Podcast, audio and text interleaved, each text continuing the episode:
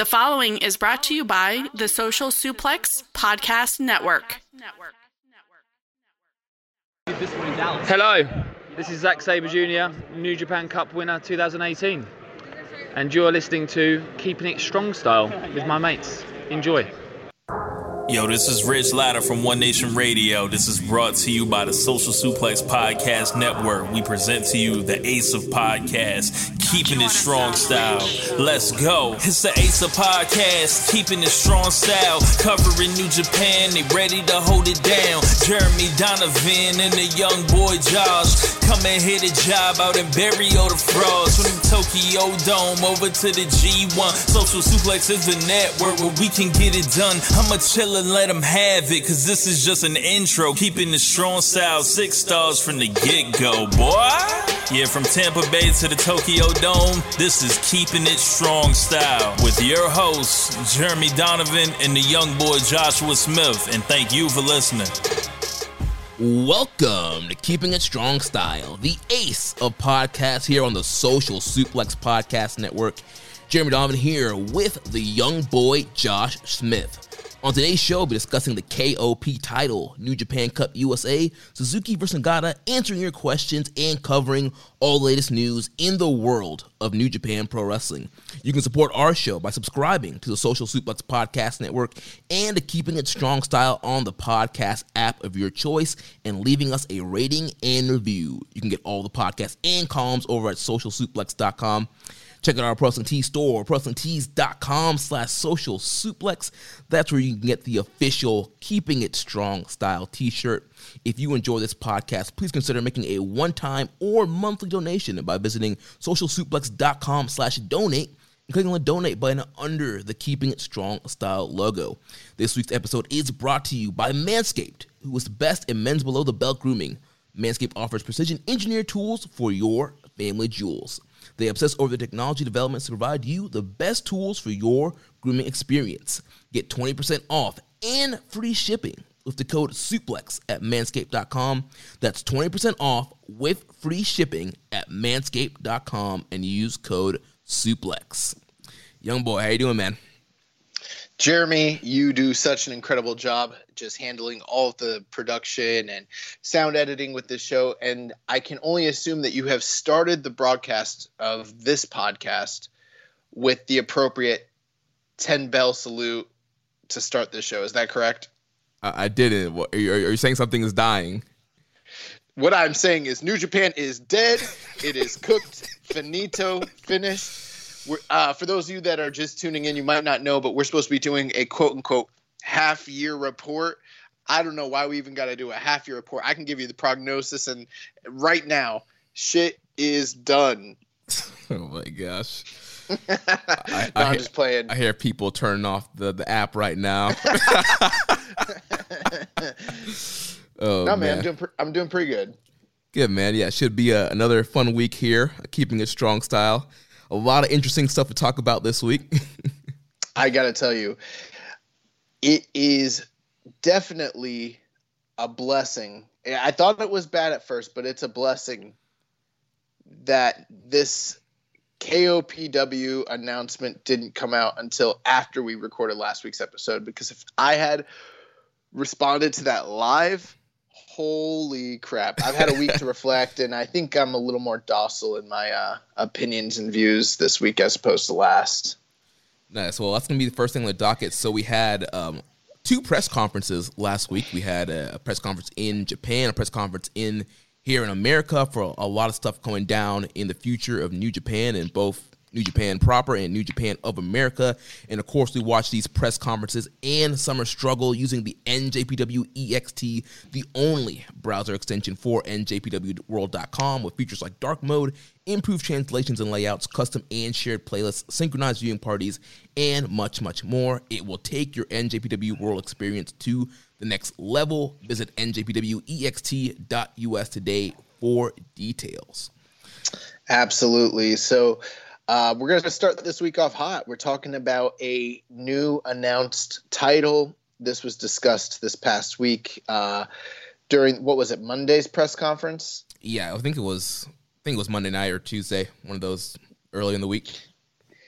Yeah, so the King of Pro Wrestling title, Jeremy, tell us, uh, you know, about this big secretive announcement, and also, uh, I feel like last week's episode didn't get. Uh, there, we definitely did a good job. We're still the Ace podcast, but like by the time the show came out, we were sitting here speculating about what Okada's announcement would be, you know, making predictions, and we were maybe not even. We probably weren't far off, but in a way we were, and I don't know how much shelf life that episode has now that this freaking title got announced kind of spoiled everything.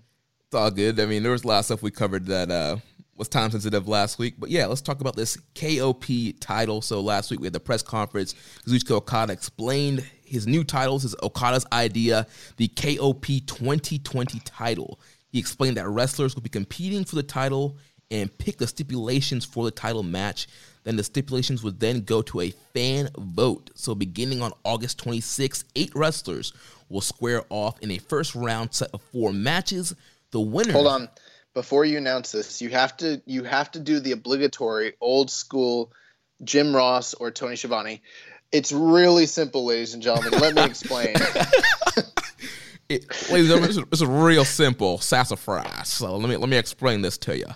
Uh, so the winners of those four matches will move on to a fatal four-way match at Jingu Stadium on August 29th.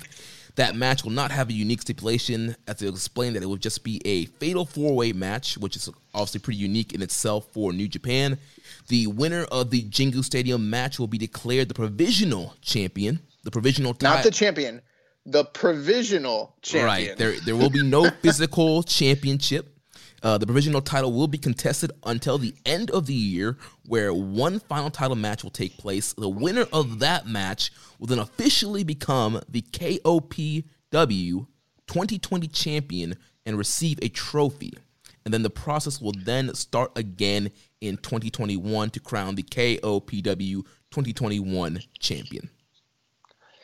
Uh, so a couple of my questions. Number one, uh, KOPW. This is Kazuchika Okada's pro wrestling. Is that correct? Well, it, it's it's his idea, so that makes all the sense to me. uh, my second question: um, How pissed is Minoru Suzuki that they're trying to take away the title that he has held for the last like thirty years, the King of Pro Wrestling? They're trying to make this shit into some real. This is this is like when Harley Race was the King of the Ring, and then they're like, "We're gonna have a King of the Ring tournament." It's like, wait, I'm already the king. how y'all gonna? how how are they gonna have a tournament to determine the King of Pro Wrestling? Suzuki is already the king. Like, does the?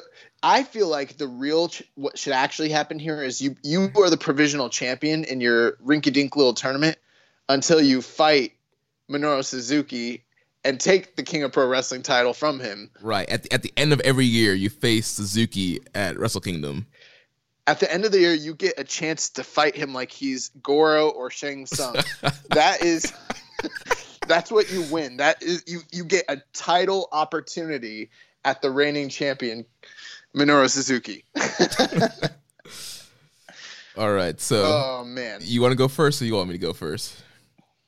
I mean, we can just discuss. This is this is a safe space for us, Jeremy. It's open discussion. um, I mean, so I mean, the okay. So for a few weeks here, Kazuchika Okada was you know explaining uh, in his post match comments about how he had this new title or that he had this uh, announcement and it was going to be very controversial for older fans, older wrestlers, but that he thought it might be fun and exciting, you know. And I think we were pretty optimistic. Like, what could it be, you know? But then once I woke up in the morning and I started reading, and the thing is, like, you have you had to read. I had to read it like five or six times just to understand what this even was. And then once it dawned on me what we were talking about, my stomach my stomach absolutely sank. And every time I talk about this, now I would like to preface this by saying this is not a doom and gloom sort of thing. There's some upside, but there's a lot of downside. But regardless of that, my personal feelings, even if this ends up being the best thing in the world, my stomach feels sick because this is not my New Japan Pro Wrestling. yeah, man. Uh, you know, I read like you. I, I read the the news release and caught up on the press conference in in the morning, and yeah, like you, I read it over several times, and you know, I, I, saw a lot of people, you know, you know, immediately burying it and having a bad feeling about it. And initially, I was just kind of like, I don't know. I'm guess I'm at the point now. You know, we got Evil as a double champion. A lot of interesting booking decisions being made. I kind of feel like, uh, you know, Gedo has just, you know, bent us over, and and, and now I just got I just got to take it. So I, I, I wasn't necessarily like I was just kind of apathetic about it. I was like, okay, this, this is happening. All right, this is this is what we're doing now. Um, so you're saying you've made peace with it? Like a lot of times when people are like passing on, they talk about how like they come to this point of like acceptance. And it's like, is that are you just accepting your fate? Is that what's happening here? Like, I think so. So initially, let me. So I'll, I'll start off negative and then try and come to some positives. So first of all, I, I, I don't think there should be. I hate promotions that have tons of titles and I think New Japan already has way too many titles. It's probably hard to tell right now because they're all tied up or vacated or they're on somebody who's injured. But in a normal time period, New Japan already has too many titles, and uh, you know, there's, there's well, we could we could get some of those titles back over in Japan if people in the states start wearing their masks. God, yeah. um, and so the idea of another championship, even if it's provisional, whatever you want to call it, it's like we already have so many titles that we could utilize to main event some of these Korakuen Hall shows and mix things up. And so the idea of just another title, I'm just like, we really do we really need this additional title and trophy to throw out there, um, especially with the whole you know gimmick match associated with it. Uh, and, and, you know, I've always kind of been a firm believer, and I know you are too. Of you know, stipulation matches should be saved for big feuds. You know, I personally have always hated in WWE what they've done the last several years, where you have Hell in a Cell, you have TLC, um, you have Survivor Series, you have whatever Elimination Chamber, Elimination Chamber. That's a better one. Yeah, and so you have all these like gimmick pay per views, and so it's December. It's TLC. We have to do a ladder match. We have to do a table match. We have to do a chairs match. We have to do a TLC match all on the same show. And you're not building rivalries to that point, but you're just doing it because it's December's TLC. You have to book that pay per view. And so I'm not really a big fan of you know doing stipulation matches for just for the th- sake of it and not really building up feuds and matches for it. Uh, but as I try to think of the positives of this, uh, so you know, as we look through these Korakuen shows, and especially this stretch, you know, we've had like fourteen something Korakuen shows, and you know, a lot of the cards have been very, very similar with a few matches changed out, and you know, after seeing Evil and Dick Togo and Taiji Ishimori versus Naito, Bushi, and Sanada for like you know twelve times in a row, it's like geez, how many times do I need to watch these these same matches over again? And with this KOP title, this is something with all the titles mixed up right now that you could throw on a Korakuen main event and it could be fresh, something different. Uh, it, it, could it could have it could lead to a great matchup and actually a great main event instead of you know kind of a repeat multi man tag that we see on and on throughout the tour. Um, and I, I, I don't know. I feel like with some of the stipulations that they're going to do, and maybe and I know Okada's mentioning things like ladders and cages and all this stuff, but I feel like, for, especially for like a Korakuen show, we're going to see more wrestling based stipulations. I think we're going to see some submission matches, maybe some two out of three, maybe heck, maybe like some kind of knockout style matchup. And as I'm, thinking, I heard they're I heard they're doing an electrified cage. they could be doing that, but you know, if I think about it, I'm like in a vacuum, what sounds more interesting? You know, potentially like I don't know, Zack Sabre Jr. versus Kota Ibushi in a submission match, or you know, Bullet Club versus Lij for like the tenth time in a row. Nah, man, that's a straw man. That's a straw man's argument because that's what they call a false dichotomy. You're presenting those two options as if they're the only two options. There are many other options that are better than both of those things. Don't try to tell me I can only have vanilla or chocolate. There's a whole range of flavors out there, Jeremy. um, no, I, I agree with a lot of your points here. Um, you know, so part of okay some of the things i don't like about this uh, i'll start with just the formatting um, and a couple of things we do need to address the uh, there's a lot of flack that say Gedo is getting for this. And um, you know Gedo is an ecw mark. He is a memphis mark. So i wouldn't be surprised at all if this was like something he's always kind of deep down wanted to do and like never really had the opportunity to do it. And he's like this is the perfect time uh no one like no one cares anyways we're gonna sell these buildings regardless might as well try something um but m- more so the rumor is that kazuchika okada in kayfabe as well as a shoot was the one who kind of came up with this uh, idea and um I don't think that's impossible. That might be the case. Uh, I do think it's interesting though that every time Kazuchika Okada doesn't have the IWGP title, it's like his brain cells like go fried or like he just does something crazy. Like before it was the balloons and the music. And uh, I think we need to close the show out with Kazuchika Okada's uh, broken music for sure. um, but it's like they don't know what to do with the guy because he's not surrounded by you know the, the IWGP title, and it's like they don't want to. Um, they don't have the other belts, and if they did, for right now, they don't see the. They don't seem to be inclined to, you know, um, put a white belt on him or put a never belt on him. So like, you know what we need to do? New title. give give him that shit. um, the other thing too is uh, kind of like you mentioned, Jeremy. There's there's a lot of belts and a lot of tournaments in New Japan.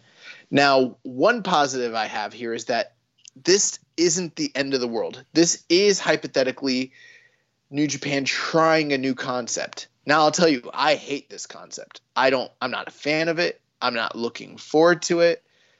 But I've been a fan of New Japan long enough to know that they've done not anything like this specifically, but they've tried a lot of things in the past over the years. You know, six man tournaments, U30 uh, belts. You know, they had a they the G1 used to have a totally totally different format when it was the IWGP deal. You know, um, they've done all sorts of weird and wacky things. Uh, obviously, the shoot stuff. You know, it doesn't always last, um, and so there is a good chance that maybe this is something they do once. Now they're talking about like they're going to do it annually, but I'll tell you what, I don't see them being able to do it annually. Yeah. Now, if they do, oh, go ahead. Yeah, that's one thing I want to mention too. I, I feel like they've left the door open to immediately just scrap this by making it a yearly thing instead of it being a physical title. With it being KOP 2020, 2021 can come around and be like, you know what? This was a dumb idea. Let's, let's never mind this happened. Just let's move on. Well, here's one thing that a lot of people are bringing up for the future, but they're not bringing up for the immediate. Uh, and it actually kind of gives me pause for concern a lot of people are like, oh, well, they're going to do this, you know, after G1 next year. You know, that's what they're, they're like, oh, so you, you get this cool, fun, exciting thing that fills the slog of time after the G1, so everything's not so boring, right? I'm sitting here thinking, like, but they're talking about doing this during this year's G1 or the supposed G1 that we were like probably going to be getting how is that going to work? How do you have your provisional champion, whoever that might be, probably Okada?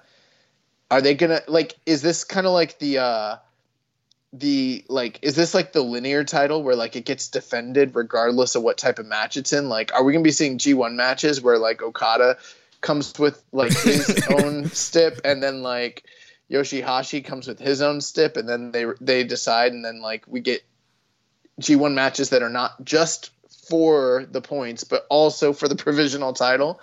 Um, yeah, I don't. Ser- yeah, I don't know. They, they, haven't really made that clear. I mean, obviously, that the champion will be crowned before G one, but in my head, uh-huh. I'm just thinking that all right, he's the champion going into G one, and then after G one, he would have his first defense. But who knows? With the way this year's going, maybe they do try and mix the G one G one up, up as well. Bro, I had a I was like this this year's so wacky. What if the provisional champion wins the G1 and then we have a a King of Pro Wrestling match at Wrestle Kingdom in a in a gimmick match between the IWGP champion and and whoever the King of Pro Wrestling is, you know? Yeah.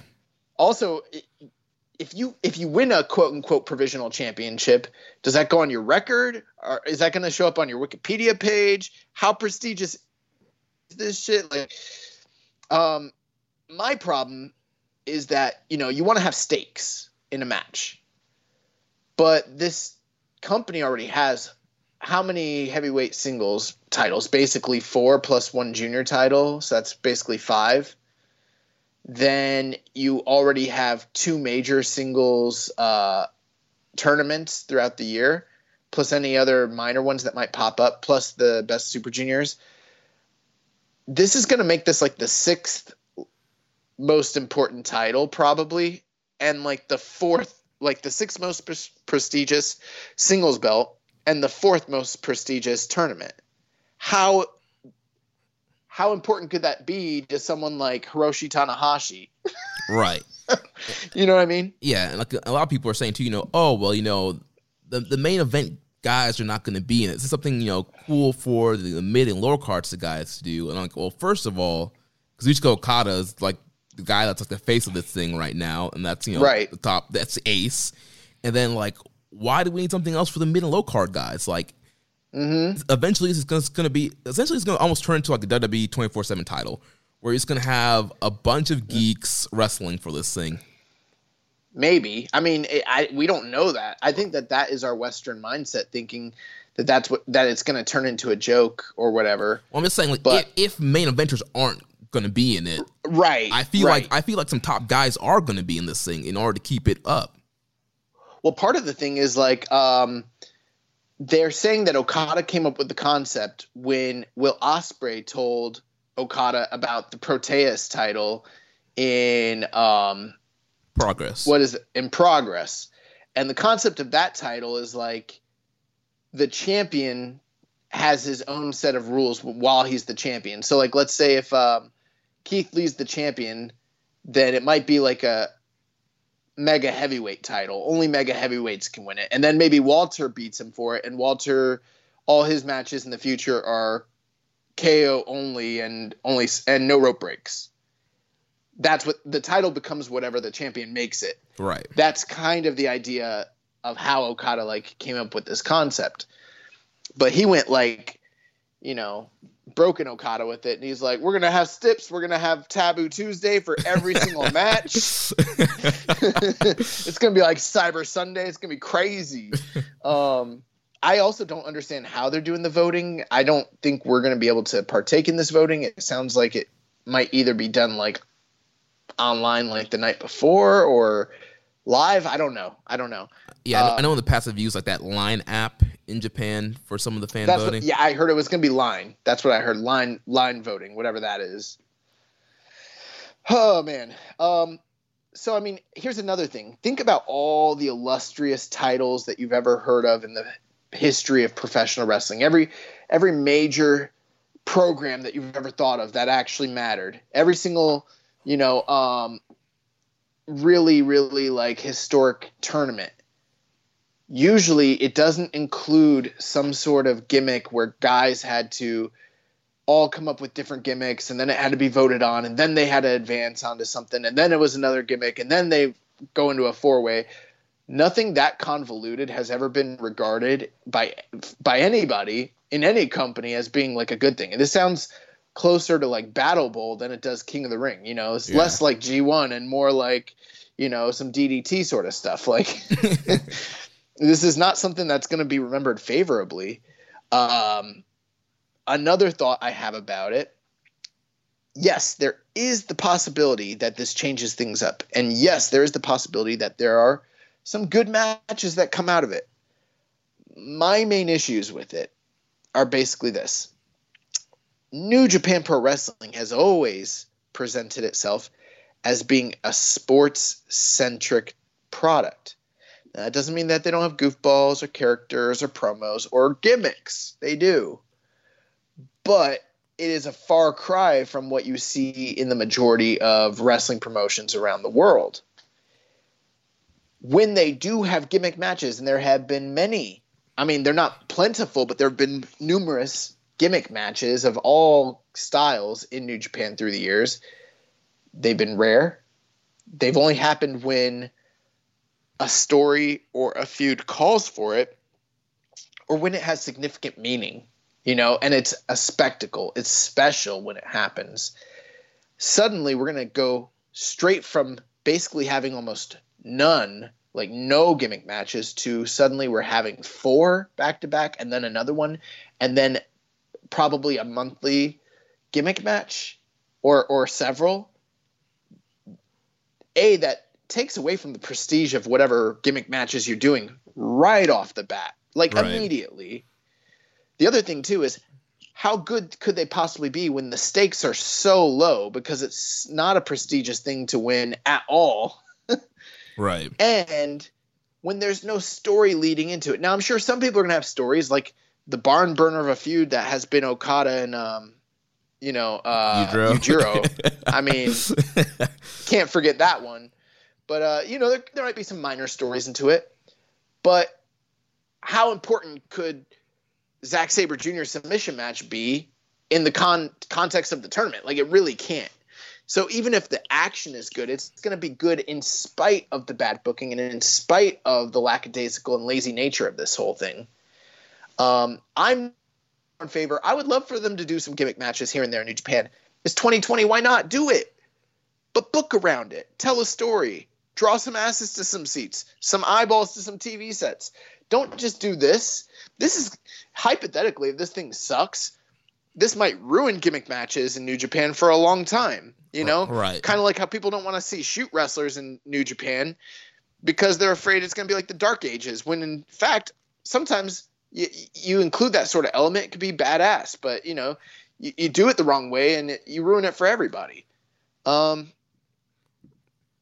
I guess that's pretty much all I have to say about this. Um, yeah, I mean, I just, I just don't know what would be like a wrestler's besides Okada, because clearly he's motivated. What are what is everybody else's motivation to, you know, challenge or throw their name in the hat for this provisional title instead of going after the double titles, going after the never title, trying to you know fly to Vegas and steal the, U.S. title from Jon Moxley. Uh, you know what? What's the big you know how proceed? Like you're mentioning, it's not that procedure. So why would I? As a uh, you know in kayfabe go after this provisional title and not try and go after one of the other titles?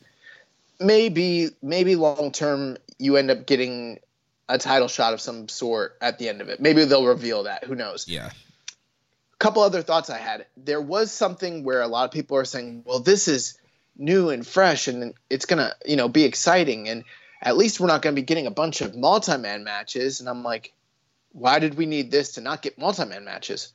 Why couldn't they just book feuds? Right. I Why mean, couldn't I mean? We look, saw. Look how awesome. Oh, yeah, go ahead. No, yeah, exactly. Suzuki and Nagata. Yeah, look how awesome Suzuki and Nagata has been. You can't tell me that if they wanted to just run some feuds and do singles matches, there doesn't even need to be a title involved. Just good wrestling that people wouldn't be excited about it. It's funny. Uh, James Boyd on One Nation Radio mentioned uh, this past weekend. He said this is called the King of Pro Wrestling title, and it's anything but like when you win it, you're anything but the actual king of pro wrestling because you're doing a bunch of gimmick matches. So it's not really true, authentic pro wrestling. Like, right? Yeah. It's a it's a joke. Yeah, and you know, at the end of the day, like this is just not New Japan. I mean, like you mentioned, no. like you mentioned earlier, like New Japan is about sports centric in the ring, one on one combat. Like who is the better wrestler? And that guy is, is at the top. And so this is definitely feeling very Western. It's feeling very it, WWE. It feels DDT. Yeah, it, it feels like TNA. You know, I feel like you know TNA every year would come up with some you know different gimmick title, the Grand title, the Legends title, the this Dude, title, that title. Absolutely, it feels like that, or like Gift of the Gods. Although Gift of the Gods was kind of cool, but it sort of feels like that. Like I don't know, man. Um, you know, part of me is sort of like maybe Kazuchika Okada's like, dude, I'm not having the best year in ring, starting to slow down. I need some gimmicks. Cody, it works well with Cody. It works well for Cody. He, he calls he calls up Matt and Nick. He's like, man, guys, I'm I'm just in a creative rut right now. Uh, you know, they're not putting the belt on me right now. They put the belt on Evil. You know, Shingo and Hiromu are passing me up in the in the polls this year. I need something to catch up. And they're uh, Matt Nick's like, well, have you been watching Dynamite lately? Like, you know, Cody goes out here, he does all these, you know, his gimmick matches. He always blades. Like, you know, maybe we should try that. They're like, well, you know, Cody's wrestling a lot of new, young up and comers, and you know, giving them a lot in the ring. And Okada's like, I don't want to do that. I'd rather work with Yujiro. Uh, you got, you got anything else? And they're like, well, he does a lot of smoke and mirrors. I mean, he pulled some thumbtacks out the other day. Ding, ding, ding, ding, ding. That is exactly what Okada is looking for. Thank you, Nick. Thank you, Matt. Love you guys. oh my gosh. And oh man, yes, I'm not excited about this. I don't know why the IWGP committee didn't uh, nix this one, but uh, this is going through, so I guess we better just get ready. But and, and you notice our... it's not called the IWGP KOPW title, so this is to me it's not sanctioned by IWGP. This is called the uh, Kazuchika Okada presents the King of Pro Wrestling provisional title. That's what it is. All right. Well, we got. I lo- think it should be called the KOKOPW. Kaka pow. Well, we had a lot of questions here from listeners about the KOPW title. Let's get into them. I, I, think I think we expressed a lot of our opinions on this. So when we go to these questions, we probably answered a lot of them, but uh, we'll try we'll we'll go through them quickly because we got a lot to cover this this week. Yep. So first from Reddit user PSan91, what kind of gimmick matches do you think we will see from the KOPW title. I know Okada mentioned cage matches, but it seems a bit too WWE for me. I would prefer to see more things fitting with New Japan, such as Iron Man matches or submission matches. Ooh, great question, PSA 91. And it's that's the one point I knew I was forgetting something and I wanted to mention. They are in a damned if you do, damned if you don't situation, especially because of Okada's big mouth. Okada mentioned the ladder matches, he mentioned steel cage matches. He made it sound like they're going to be doing anything is up for grabs and on the table. My problem with this is the fact that they probably will be doing a lot of New Japan centric singles match variants, knockouts only, submission matches, you know, falls count anywhere. Two out of 30. Things two out of three falls, Ironman, stuff like that. If they just do that, then what's the point of this uh, title to begin with? I mean, why isn't why isn't people doing fluorescent light tube matches and you know piranha Shark Tank matches and cactus, you know who knows like all this shit, you know. GCW, uh, you know, door matches. so it's like they have those options in front of them, and the people aren't taking advantage of it. That's stupid. On the other hand, if New Japan ends up just doing a bunch of crazy death-defying death like matches, you know, uh, gimmick matches, that's stupid too. They are damned if they do, damned if they don't. Who the fuck knows what kind of gimmicks Kota Ibushi is going to want to do with his DDT ass? Kota Ibushi probably loved this. He heard it, was like, "Oh, what? A word? We're doing DDT now?" Yeah, yeah. Everyone thinks that this is Okada's deal, but like really like in the back like like just kind of behind like a barricade there's Kota Ibushi and he's like I'm doing a fireworks match. oh my god. uh, I I couldn't tell you a single gimmick that I really actually want here. Uh, I know a lot of guys are probably going to work to their gimmick and have things that are their signature match. How about beat someone's ass. That's your signature match. pin someone's mat, pin someone's shoulders to the mat for the one, two, three. That's your that's your signature match. I I don't care what they do. be honest with you.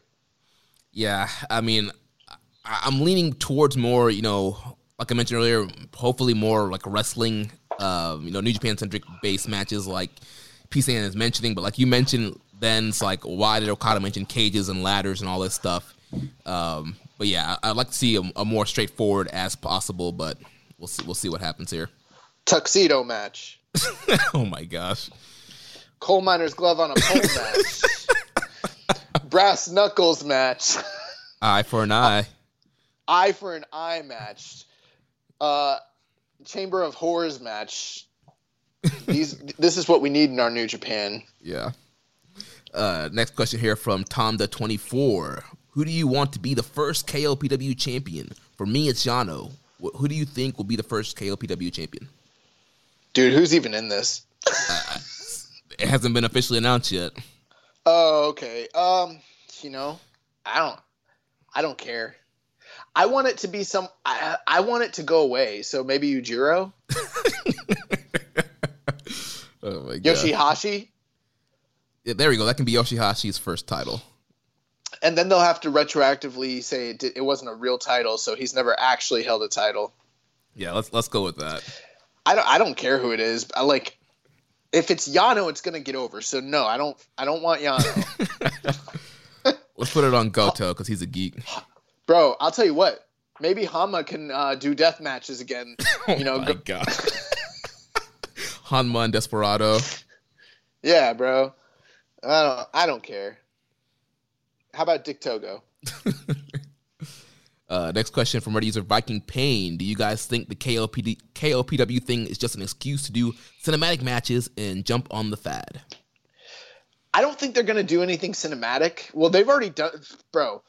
Go go watch uh, Inoki and um, Saito on the uh, on the uh, Island Death match. That's the original cinematic match, and it's like two and a half hours long, feature length film. Um, I don't think they're gonna do cinematic matches. This might just be like them trying to catch up because New Japan is so far behind. They need to update with the times and start doing gimmick matches. Like they're not jumping to cinematic matches. They're just gonna do bull rope, bull rope matches and Russian chain matches, shit like that. You know? yeah, yeah. I'd be flabbergasted if Gedo came out here and booked some, you know, Firefly Funhouse Boneyard Swamp match on a Korakuen Hall show or you know King of Pro Wrestling Power Struggle or whatever. So I don't think we're getting cinematic matches. WWE is in 2020, and um, New Japan's just trying to get to like 1986, like Jim Crockett territory. Like they're so far behind, they need to catch up with these gimmicks, right? yeah. uh, Agent Wallaby asked us, "How much yen do I need to throw at Gedo to get Okada to come out here with a light tube bundle and make the King of Pro Wrestling gimmick a bunch of death matches?" yeah, bro. Uh, who knows? Maybe maybe they'll be like Big Japan. They'll be like the strong style division and then the death match division. Right, and then you can start a partnership with GCW. You can you know bring over you know Nick Gage and uh, Chris Dickinson, Matt Tremont, uh, Jimmy Lloyd, Effy. yeah. That's pretty. Yeah, that'd be. That, that sounds good. hey, hey, maybe they'll sign ACH and um, and uh, Lio Rush because uh, none of the American companies want to do it. Talking about you, AEW. oh, man. um, next question from uh, King WD five ten. He said, "Do you guys think the King of Pro Wrestling title stipulation matches should be held more on road to shows?" I always thought Gedo should keep his more American style booking on the road twos and make them more interesting than a bunch of multi-mans but I definitely don't want to see a bunch of main eventers in this thing. So this is kind of like what we were talking about. And I feel like there's opinions, even just in our questions. Like all, like some people are joking, some people like have hard, hard feelings about it. Some people like it, some people don't. Like you know, I feel like the uh, opinions on this thing are kind of all over the place, really. Yeah, and it's kind of what I'm talking about. Where you say you know, he doesn't want to see a bunch of main inventors in it. Well, a bunch of main inventors aren't are in it, then it's not important and it's like why do we even care about it yeah the problem is is the wrestling in new japan is so good they're gonna fuck around and get this thing over and it's gonna be great. I'm gonna be pissed. Um, uh, and yeah I, I, I don't think that you know like you mentioned they did not need to do this title to change things up. They could have easily said you know what? Uh show uh desperado you guys are gonna have you know three shows of multi-mans, and then we're gonna blow it off one big singles match, just like they did with Suzuki and Nagata. Like they could have been several of those. Bro, like all they have to instead of doing like four or five row two uh, multi-man tag matches, you could just maybe expand some of those matches. So instead of saying three mans, maybe they're five men. Maybe do two or three of two of those. Then maybe have some tag matches. You know, we always talk about this company doesn't have a tag division build a fucking tag division, have some tag matches. And here's here's a crazy idea: have some singles matches. I mean, I know we just got like Nagata and Suzuki, but it took forever to get to that. How come I can't get uh, Gabriel Kidd and and Makabe already? Let's do it. You know what I'm right. saying? That's a feud that I'm invested in and I care about. I don't care about Okada coming out here having a balloon stip versus Yujiro's pimp stip, like whatever those two matches would even be. Uh, and here's another. I, I, go ahead. Go ahead. I was just gonna say I don't care if it's on the main shows or the road to shows because I watch all of it because it all does matter, and now it's all gonna have this shit on it. yeah, here's an idea. How about you um, get you know break up the double titles and use the IC belt where it's supposed to be and have it you know main event shows. How about you vacate the junior tag title since YOH towards ACL and try and do something there and have the junior tag titles main event a show. Man, this feels like some WCW shit, like Battle Bowl or you know the the Lord of the Ring ring or like World War Three Remember when uh, Russo and, and Bischoff came back and made everyone vacate their belts and then like reset the company? That's kind of what this shit feels like. It don't feel right. this feels wrong. Uh, next question here from the Maple Leaf Wrestling History podcast: Does New Japan have any popular gimmick matches from the past? And if so, what would you guys vote for in the future KOPW title matches? Well, uh, I think we've already kind of mentioned our thoughts on the, the match stipulations. As far as popular gimmick matches from the past, they've been few and far between. Honestly, they really have been. Um, the mixed style fights, which are sort of like a, a early proto take on MMA or shoot wrestling, uh, those were big draws and pretty popular. Um, the ten man elimination matches, you know, have always been very popular, as well as the uh, 10 man or 12 man gauntlet matches. So, as opposed to having all 10 guys, you know, all the two teams start in the ring, you start with two guys in a singles match. And then whoever wins, the next person's team member comes out, and so on and so forth until the other team is eliminated. Those were very popular back in the day. Uh, there have been a lot of like death matches where it was like knockouts or submissions or you know uh 10, 10 count standing sort of rules. But that's about it. There've been some steel cage matches. There've been some uh exploding barbed wire death matches. But they're pretty few and far between. Yeah. And then also you know you can look back at um suzuki's you know 2017 never title run where he was doing um, several um, you know gimmick matches within his never title defenses. That's right. There've been a lot of um, a lot of those. Uh, what are they called? Um, lumberjack death matches. Quite a few of those. Yeah, he had he had some chain matches too. Yeah, then there was the big match with Goto at Wrestle Kingdom. It was the I think it was billed as the hair versus death match, right?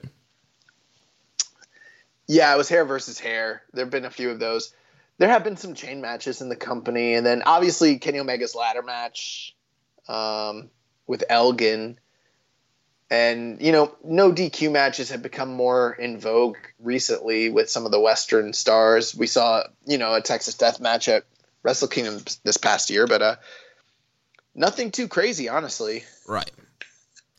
Uh, unless you want to count those two Island Death matches I mentioned. I hope I hope the King of Pro Wrestling is is decided at a on an island death match. uh, last question here from Rob Clark on Twitter. Do you think Okada could be about to turn heel? I don't think so, just because Evil just turned heel, but it's 2020. Who knows?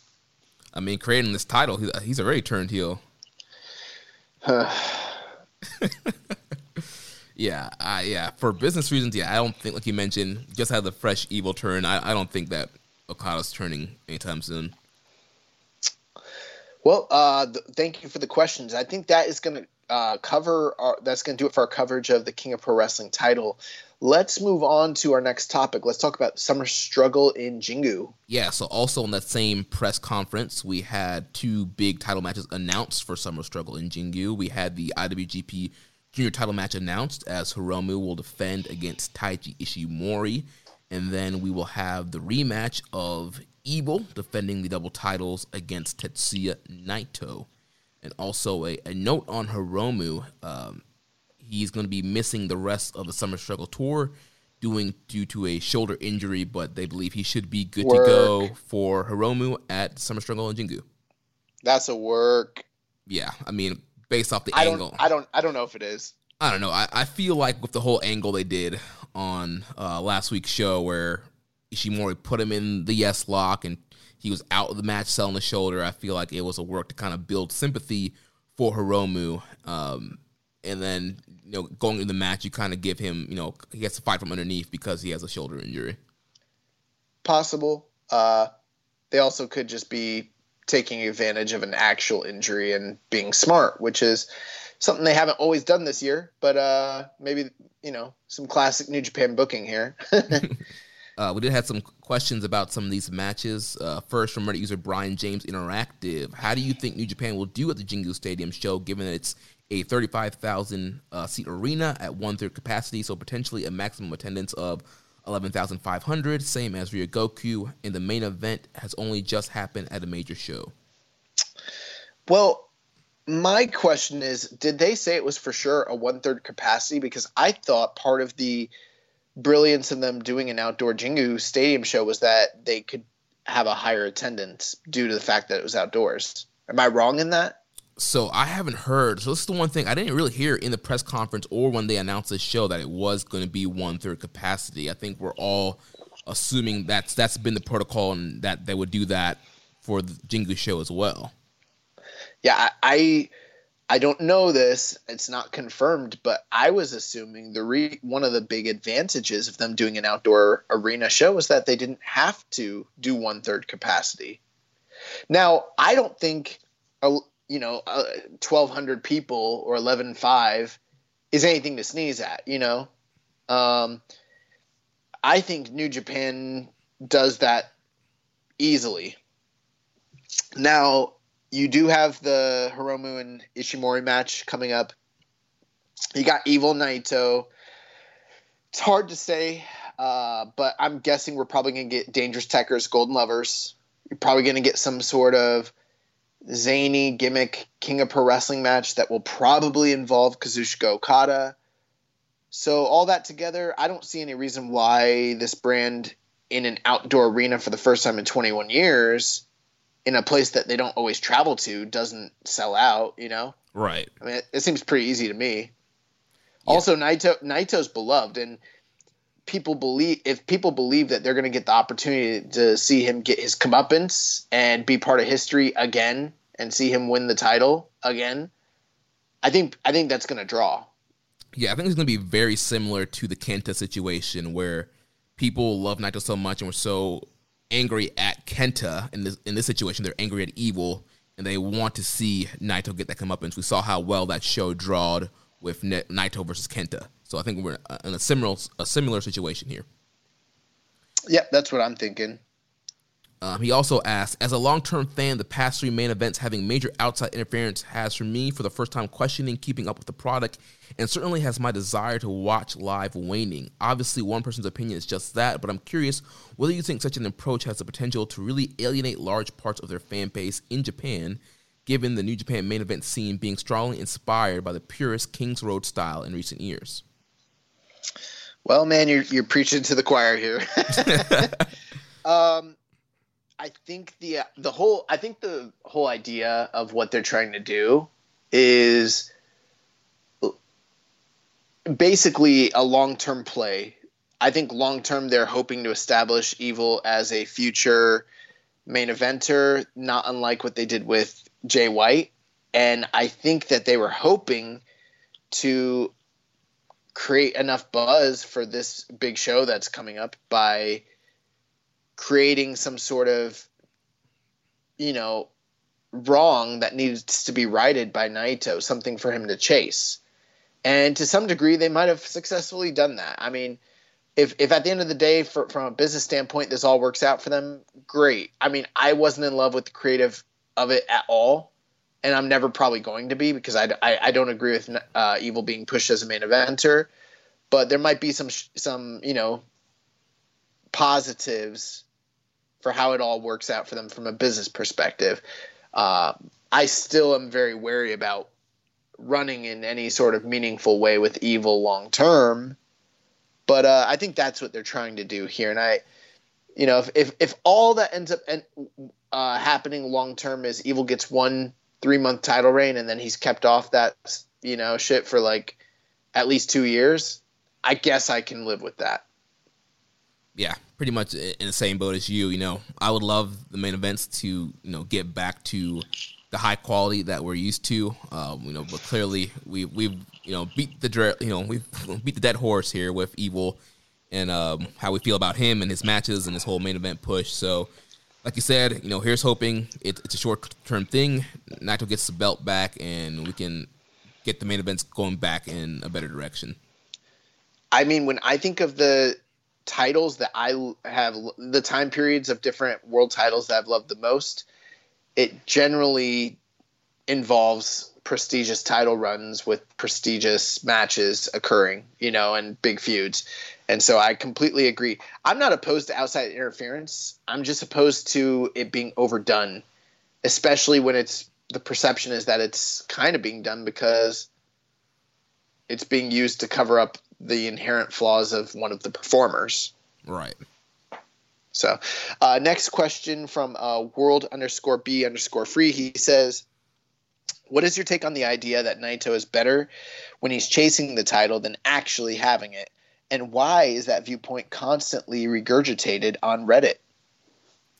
That's an interesting question. Um, I, I, just think it's one of those things where there just are there are some guys who are they are, are better on the chase and I think we've seen that we've seen how passionate the LIJ fan base has been over the last three years and we're really rallying behind Naito winning the title and beating Okada in the dome and so obviously that was that kind of a big arc and story and I think people are, are saying that Naito's better in the chase because that's mainly what we've seen we really haven't seen what a Naito on top and not chasing really looks like.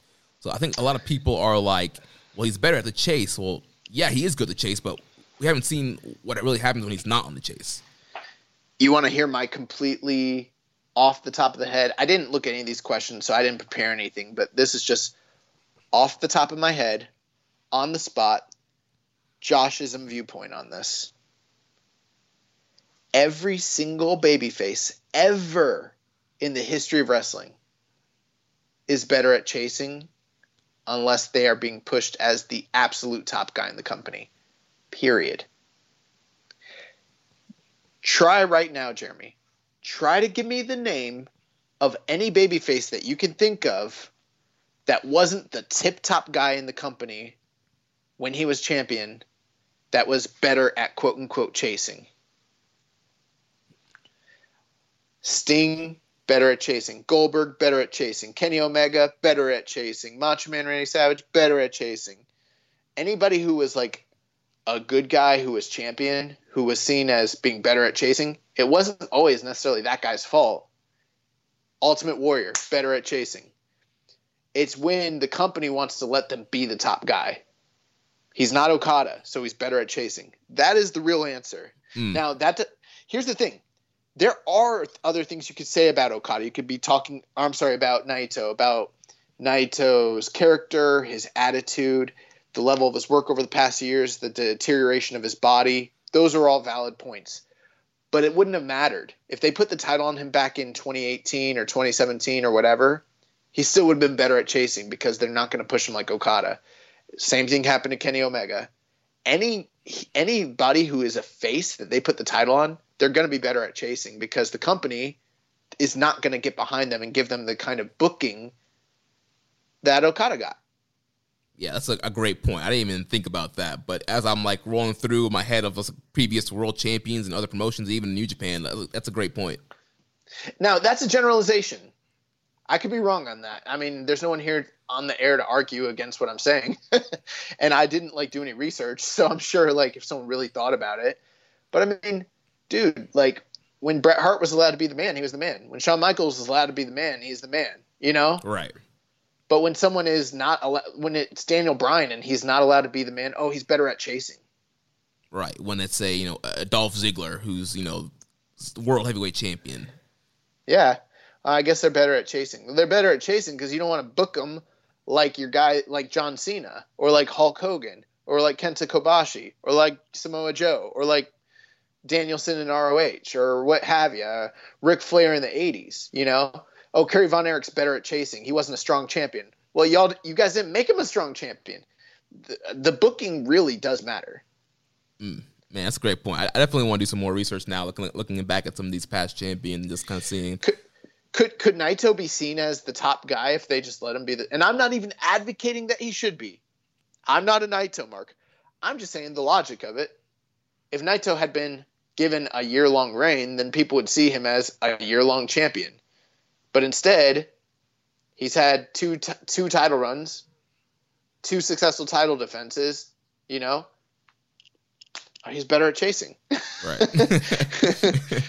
well, you, you, didn't give him any good booking. You didn't give him you didn't give him a feud to stick his teeth into, or a personal vendetta, or any sort of length with the belt. So I mean, whose fault's that? Right.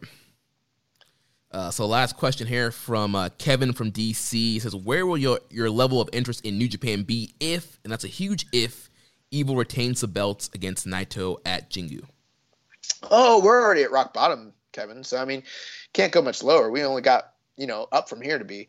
Uh, this is a, a win-win. You know, this is we can only go up. So I mean, if Evil retains, I'm exactly where I've where I've been all month at the bottom pits. yeah. If, and, go ahead. And I was saying, if if Naito wins, then you know we start climbing up that hill. yeah, pretty much. Yeah, if Evil retains, yeah, I don't think my interest level will dip any lower than it's at right now. But I will say, I mean, I do, I still have some other parts of the promotion that that I'm still interested in. Like I mentioned before, I I, I like the Never Seen. I like Shingo's Never Run. I think that's been great. I like uh, Golden Aces and Dangerous Tekkers. I like the push of Hiromu. Uh, you know, why, why, why, don't you save it for the year end or the half year report, Jeremy? yeah, I'm uh, you know spoiling my, my, thoughts here early, but yeah, I mean, can, can I tell you one thing though? I was kind of joking there. Here is the real truth. If Evil wins, it all depends on his performance if Evil were to, if Evil and Naito got there and put on a five star classic and shut my mouth about how Evil is doesn't deserve to be there, then I could actually be happy. But if they go out there and they do what they did at Dominion, boy, oh boy. oh, that I was I was bluffing about my interest. My interest could definitely go down we we got a lot of ways to go, and we've only just begun. oh man.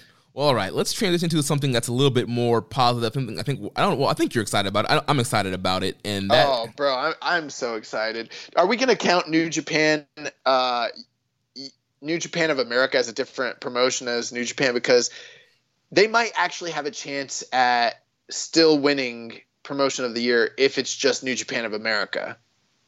Uh, I don't know. I think I've seen a lot of people, you know, counting it as a second, its own promotion.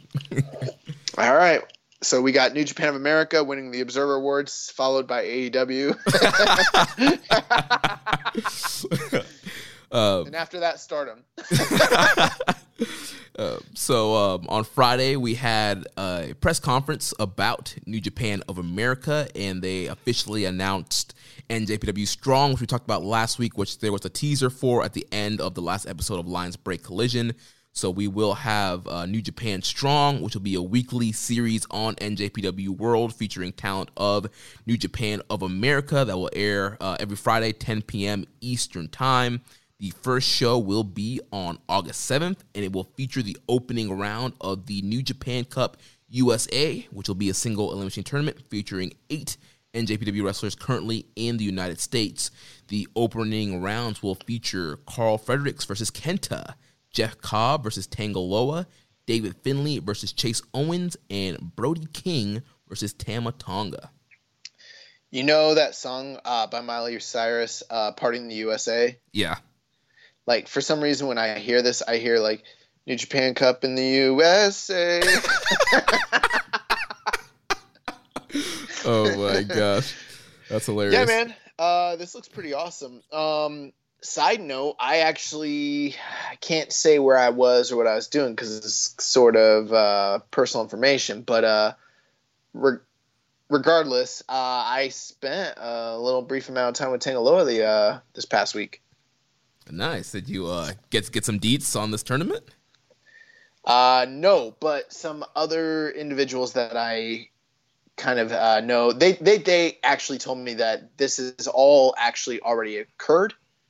Um, and you know that they did some tapings, and and they wouldn't tell me who won anything. So good. You don't want to be spoiled, man. Uh, I I would like to be spoiled. I would like to know all the answers and then come on the air like I'm Vince Russo and predict accurately everyone that's winning because I already know who who's winning. uh, well, the semifinals for this thing will be happening August 14th, and the finals will take place on August 21st. The winner of the tournament will be able to challenge the IWGP United States champion Jon Moxley.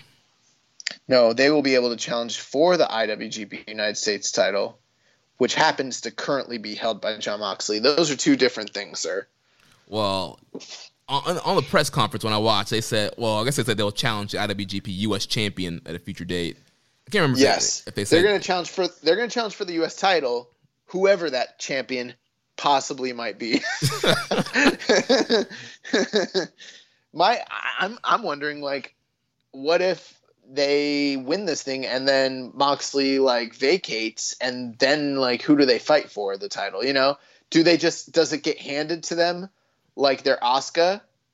They just get handed.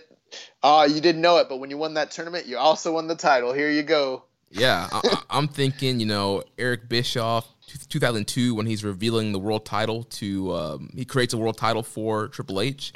You know, you know, the winner is going to be there in the ring. Then, you know, somebody's going to come out. Chris Charlton, Chris Charlton's going to come out with the belt, the black bag, and just hand the belt to the winner. The velvet bag. Yeah. Red velvet. I um my favorite thing is that they used the same design as the NWA title and then the later WCW title. They used the exact same belt. They called it by the same name. They're like, "This is the world." Like, remember when the WCW title was like they're like WCW's dead, so now it's just the World Heavyweight title. Right. Then later they brought out a new World Heavyweight title, same belt, same design, same name, and then they're like, but it has its own lineage. It is not the same belt. but then, but then, for like forever after that, WWE every time they would talk about the lineage of that world heavyweight title, they'd show Harley Race and Sting and Ric Flair, and I'm like, it's not even the same belt. That that just started in 02 with Triple H. Right. They'd be like, you know, great great legends held this title like Ric Flair. I'm like, he did? Like no, like like Batista and Edge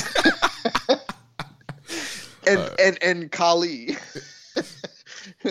Ron Garvin never held that belt, sir.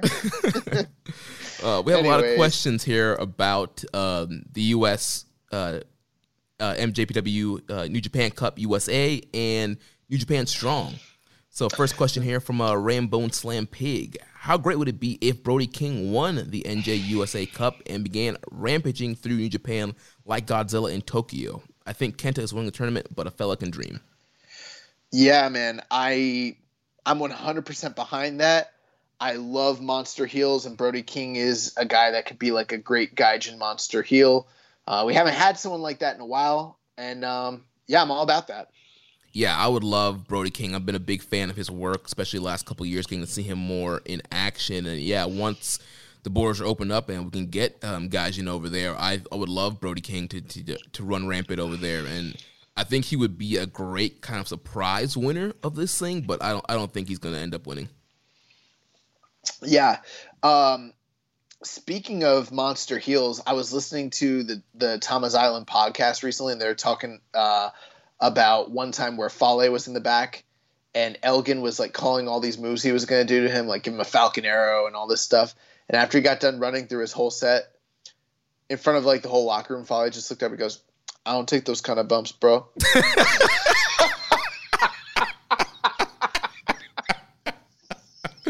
oh my gosh.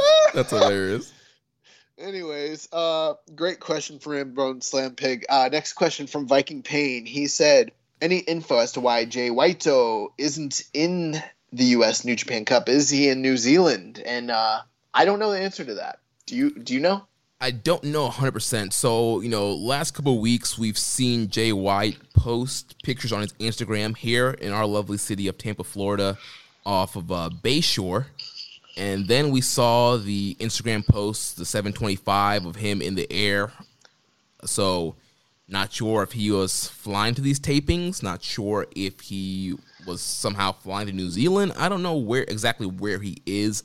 Um, you know, maybe they just didn't want Jay White in the U.S. tournament. Maybe they see him kind of above the U.S. division, and maybe he will be on NJPW Strong, feuding with somebody else, but just not in this U.S. tournament. Well, one thing you got to take in consideration. Let's say he is available. Jay White is obviously a heavy favorite at that point to win something like this, and um, unless he's going all the way and fighting Jon Moxley, or unless he's taking a very meaningful loss that's going to have you know long term you know lasting effects on the booking, there's no reason for him to actually be in this thing. So he may be here, he may maybe not, but regardless, I don't know if having Jay White in the tournament other than to add his name and prestige to the you know his legitimacy to the uh, tournament i don't know that there's any good reason. And then you know probably the the jay white haters out there are like thank good riddance. Keep him away from our new japan of usa he's not even american. Uh, yeah next question was very similar from zd in the discord asking any reason why jay white wouldn't be in the new japan cup usa he's in florida isn't he uh, so we've pretty much talked about that. Um, next question from Reddit user just a little bear zero one. If NJPW did a Lion's Break Collision slash strong taping in Tampa, what local talent would you want to get a look? Oh man, that is a great question. So I mean, if we're talking local talent, like so, not New Japan talent, but like our boys. Yes, in our, in our streets. Okay, so I mean, uh, Jeremy and me are big fans and supporters of the OAO. OAO. OAO. That is uh, Hunter Law, Troy Hollywood, and Snoop Strikes. You may know. you may know him better from MLW as uh, what was his name there? Uh, Kotto Brazil, Brazil, as a part of Injustice with Myron Reed and um, uh, I'm forgetting the white dude's name in their stable right now, but that guy or Jordan Oliver all three of those guys are like some of the top workers in the country. And I, when I say that, I'm not even saying that facetiously or with any bit of sarcasm. They're three of the best workers in the entire like country. It's kind of crazy. Yeah, they are incredible. Yeah, if you can YouTube these guys, try and find some of their matches. Like these guys are great, great wrestlers. Um, I mean, we never get asked about local stuff, but like I have an affiliation with a group of uh, re- wrestlers that are training out here in the uh, local area. So um, some guys that I think should definitely get a uh, look at. Um, friends of mine, um, freaking Tony Donati and Fabu Andre. They've both recently been featured as uh, enhancement talent on New Japan or on AEW Dark.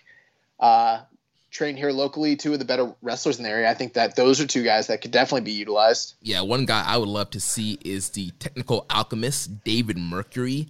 He's oh uh, yeah, he's one of the uh, trainers at the Lethal Academy here in Tampa, Florida. And this guy, you talk about, you know, technical wrestling. This guy is so smooth. Um, you know, we've seen him tear the house down with guys like Jay Lethal and other, uh, you know, Tampa yeah. Bay Pro Wrestling World Title matches. And this guy's awesome. Um, he's a guy like just so technically sound in the ring. He'd fit in perfectly. Yeah, it's funny. Me and Jeremy and uh, Rich as well. What's up, Rich? Uh, you know, we'd spend seven dollars to go see a local indie show here, and uh, we'd see him wrestling on there. We're like, is he uh, like raw as hell? And are we paying like seven dollars to see this guy on a Sunday afternoon? Like, what the fuck? um, some some of the bigger name talent that's in the area that you definitely got to consider. Matt Sydal, yeah. obviously. Mm-hmm. Um, Jay Lethal, obviously.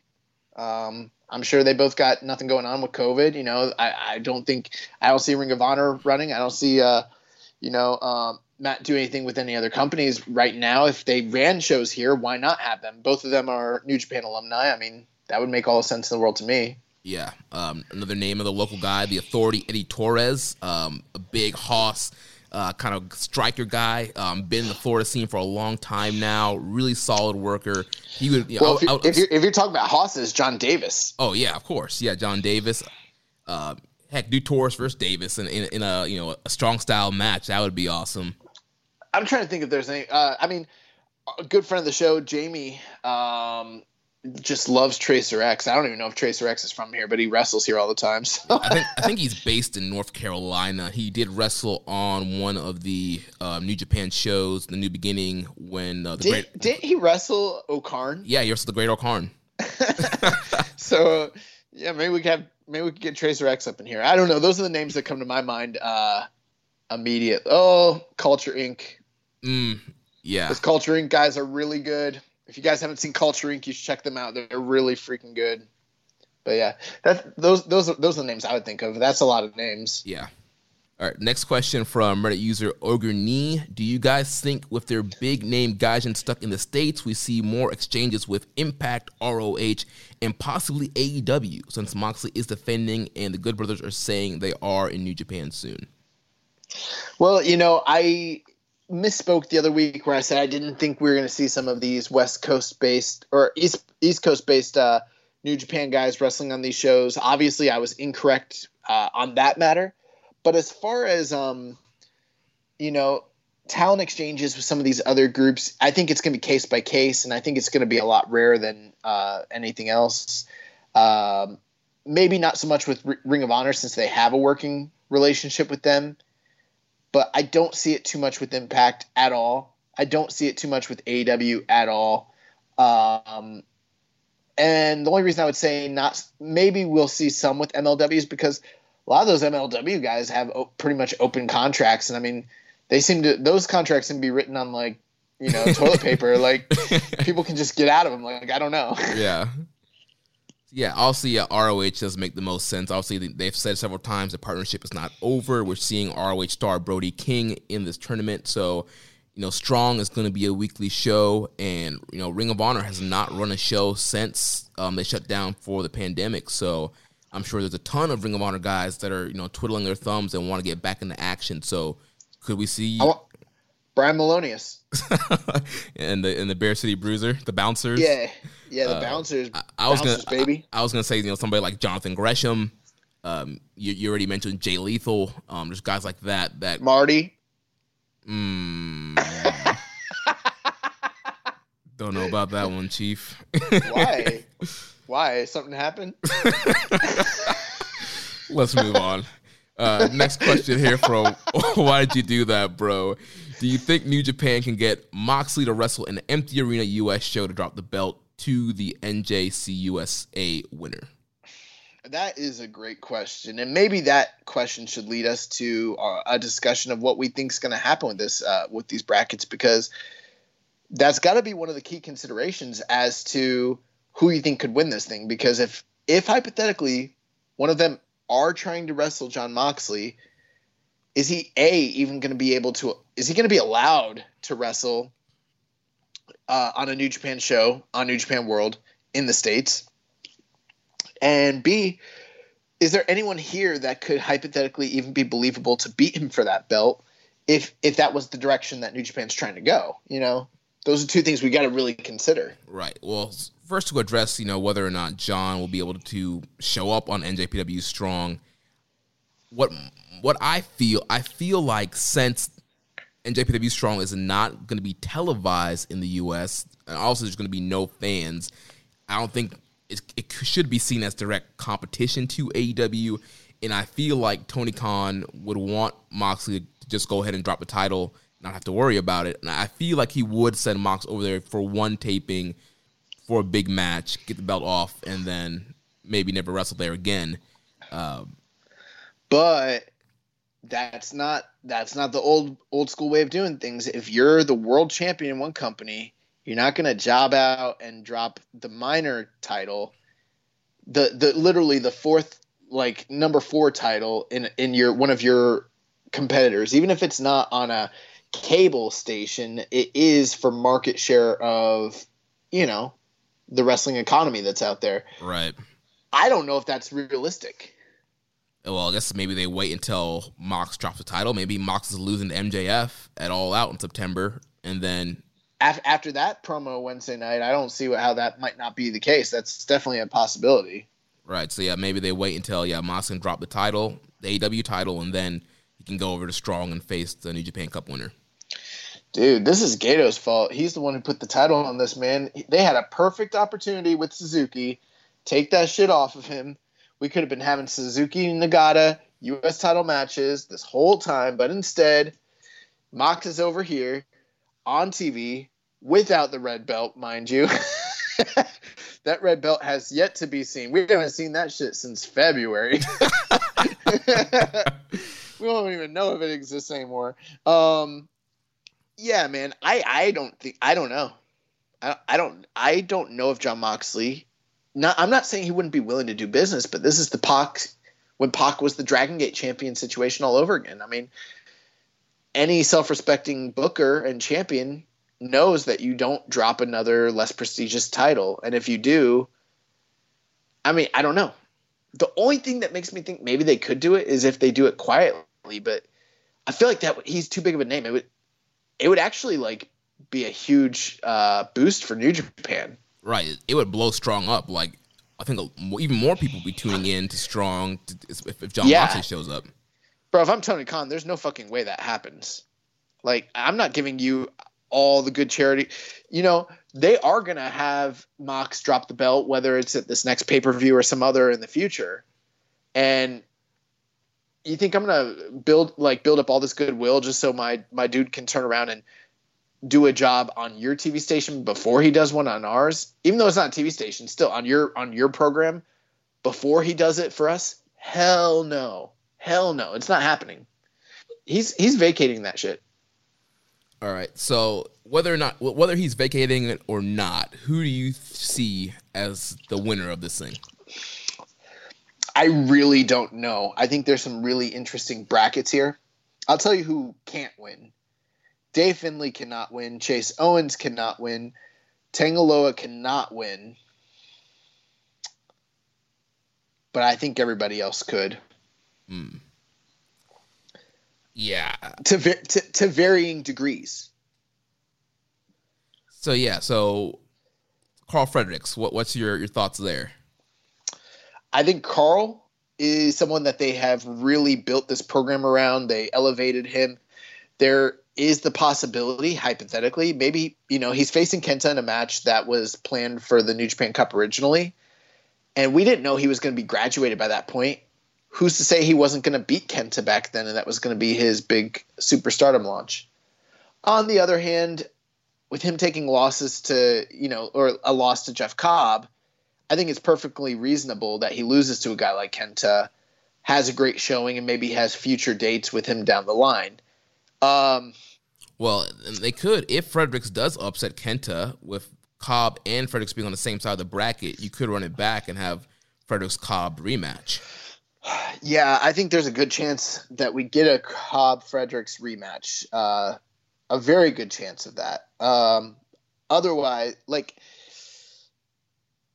yeah, I mean, there's a lot of ways they could go with this, man. Um, I think Karl Fredericks has a has a good shot at winning it, but I think Kenta and Jeff Cobb are two huge obstacles to get over.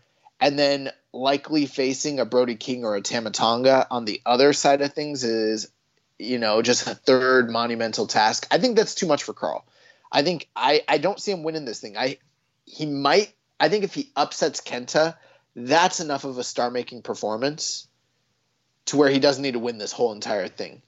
But um, I, I think Kenta gets past him, honestly. Yeah, honestly, I, I think Kenta is going to be the guy that takes us all. Um, you know, it makes the most sense. I mean, why not?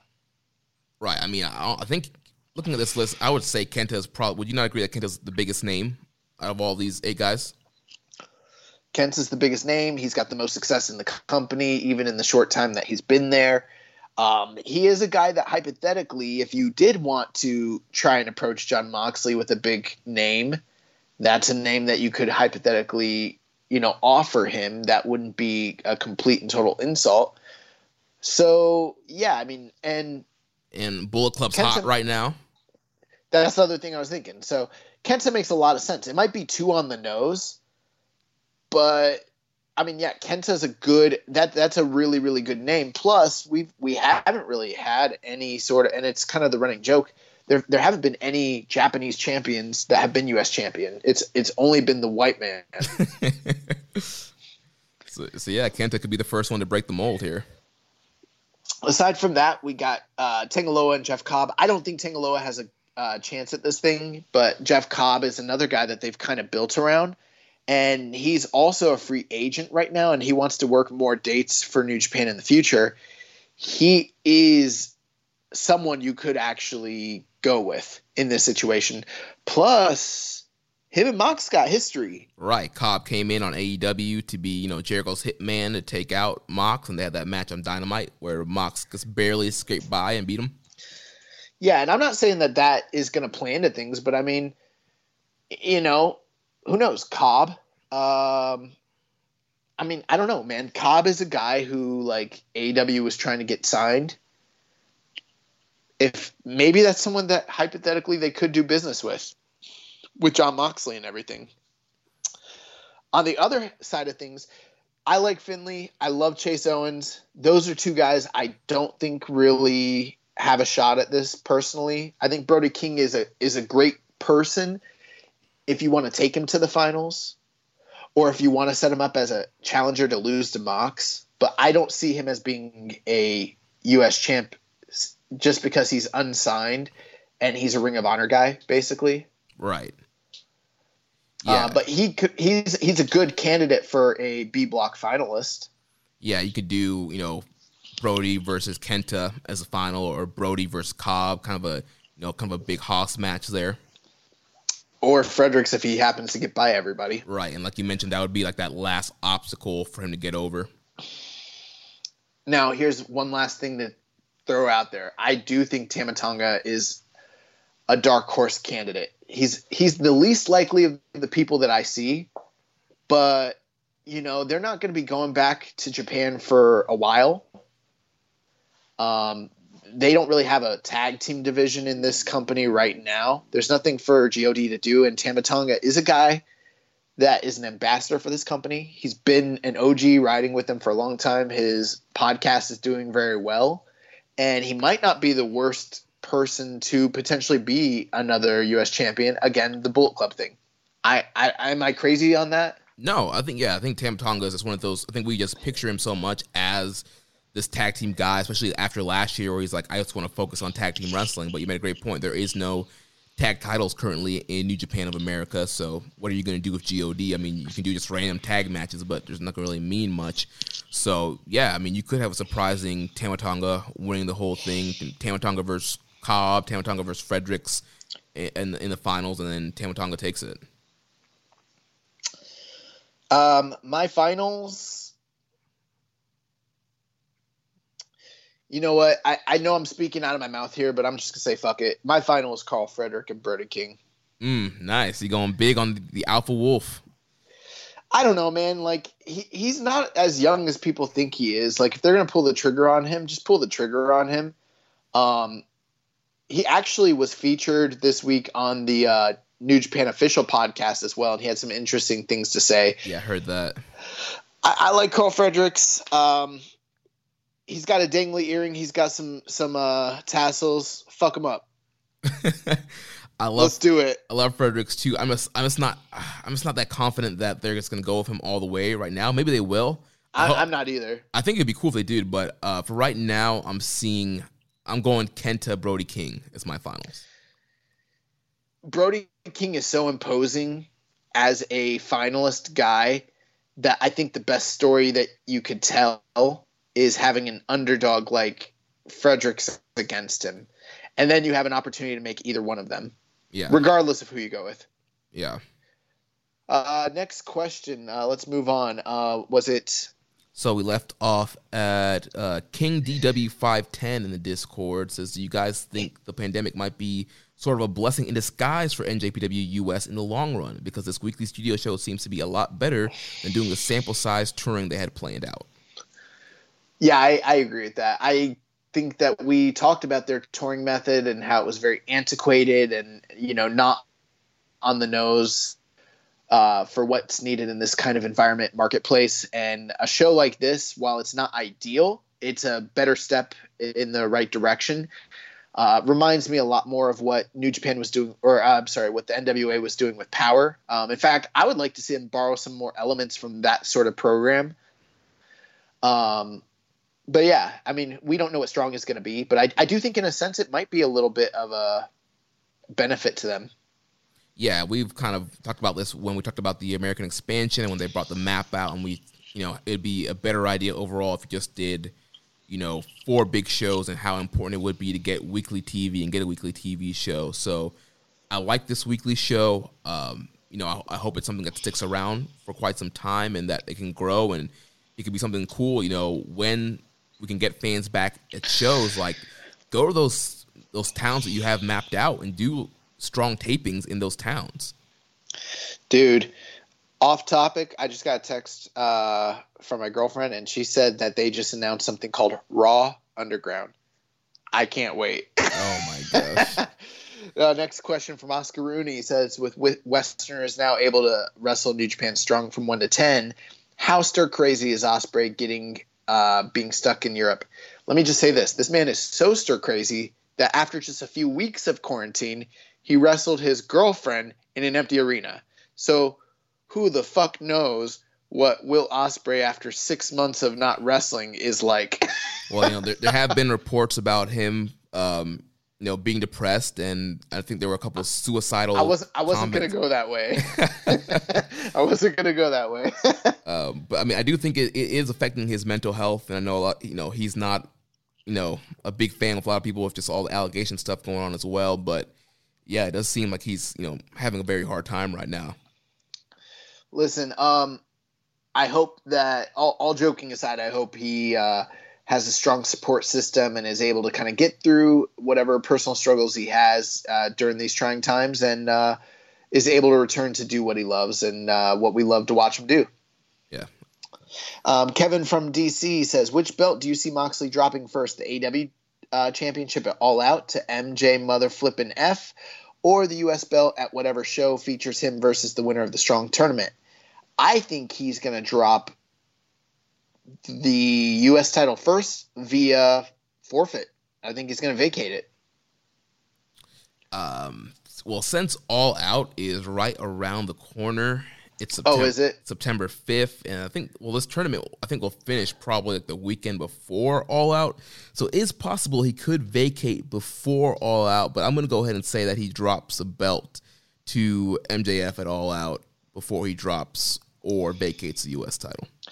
Now, here's the thing: you're assuming he loses MJF. Now, if he retains against MJF, then he's definitely vacating. Then he's definitely vacating, in, my opinion. So uh, I think I'm still right either way, even though I didn't realize, um, you know, that All Out was so soon. I also don't know when his 90 days is up. I know someone on Reddit posted about it, but I think uh, I don't think that's too far away, anyways. Oh, uh, the uh, the six month limit as champion. That's right, his six month limit. Although I thought it used to be 90 days in New Japan, and then they changed it to six. I don't know. Who knows? Yeah, I know in the last what, couple of years they've they've talked about the whole six month thing. That's why Jericho was able to hold the IC title for so long with only uh, two defenses. Um, you know what's fu- what's funny? They've had other people that have been injured before and unable to make a defense, and they've made them vacate almost immediately, right? Mm-hmm. But right now, we know that Sho and Yo are going to be indefinitely on hold because of YOH's injury, and they're not making them vacate. And it's only because they don't know what to do in the meantime. Right. Like, oh, they got six months plus time added. Well, they, they did when, say, like, for Hiromu, they said, you know, due to the pandemic, they're extending out the six months because Hiromu had had a junior title right. defense. Right, but there was there was times where like different guys like Evil was injured and they made them vacate like the tag titles or like Mox couldn't make it because of a natural disaster. Oh, you got to come off that shit real quick. Not consistent, man. um, so one last uh, thing related to New Japan of America. There's also one other name besides Jay Whiteo that was missing. Juice. Juice. That's right. Juice. Juice Robinson. So right after this tournament was announced, um, New Japan put out that Juice Robinson is currently unable to compete due to a right leg injury. Um, so due to that right leg injury, he's not going to be able to be a part of forthcoming NJPW Strong broadcast and will not be able to take part in the New Japan Cup USA. So you know how that man injured his leg, right? Doing some uh, extracurricular activities. It's it's what we've been saying about Juice since day one when this podcast started. Juice fucks. That's how he messed up his leg. oh man. So now we have. Uh, also, I want to say, I know he is for sure because he came off that dopey ass half afro and that Fu Manchu Village People mustache, and boy oh boy is he looking dapper. I mean, I'm straight, but dang it if uh. well, hey man, he, he saw Toni Storm and he was like, I, I need to clean up if I want to. Bro, Toni Storm made him a changed man. He's ready, bro. He's ready for an IWGP title run. Let me tell you. um, so next topic we're going to talk about is the Never Six Man Tournament. So this was also announced this past weekend. Um, we man, know, we know that, I'm not. Go ahead. What, I'm what, sorry. What? Uh, no, I'll make my point. You can make you can do the formal thing, and then I'll do the funny thing. okay. So uh, we know that Shingo, Evil, and Bushi were the champions, but they're obviously vacating the title due to Evil's turn. And in a backstage promo, Evil said that uh, he didn't want to, obviously, had no desire to keep the championship. So a tournament is going to be held this week to determine new never open weight six man tag champions. It's a single elimination 18 tournament. Starts on August 6th, and the finals will be taking place on August 9th all events being held at Korakuen Hall. You know how all those uh, memes start with like a girlfriend who's mad. She's like, I just think it's really funny how. Yes. and, and then dot dot dot. Yeah.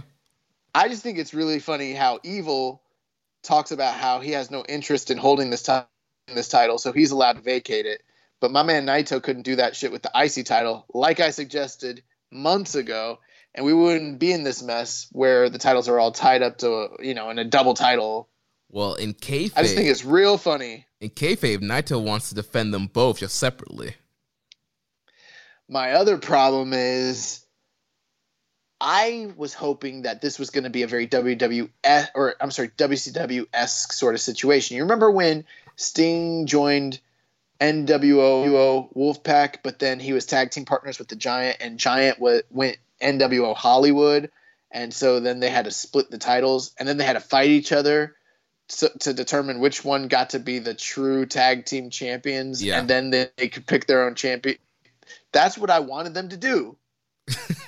I, I want I wanted Evil to get his boys, and I wanted who, who were his partners to begin with? I don't remember. Uh, who he who he who he would team up with now in Bullet Club? No, who were the champions? It was Evil, Shingo, Shingo, and Bushi. Okay, I just didn't know which Lij members were with him, so I was hoping maybe Bushi and Shingo could, you know, either pick Romu or Naito or Sanada or whoever, and then they could face off to determine who the true six-man t- champions were. That would have been a lot easier. Now we got, now we got a multi-night tournament. That's another funny thing. This company, they run out of ideas they don't know what to do. They're missing some titles. They're like, I got an idea. Let's have a t- tournament. Fuck it. Let's run three at the same time.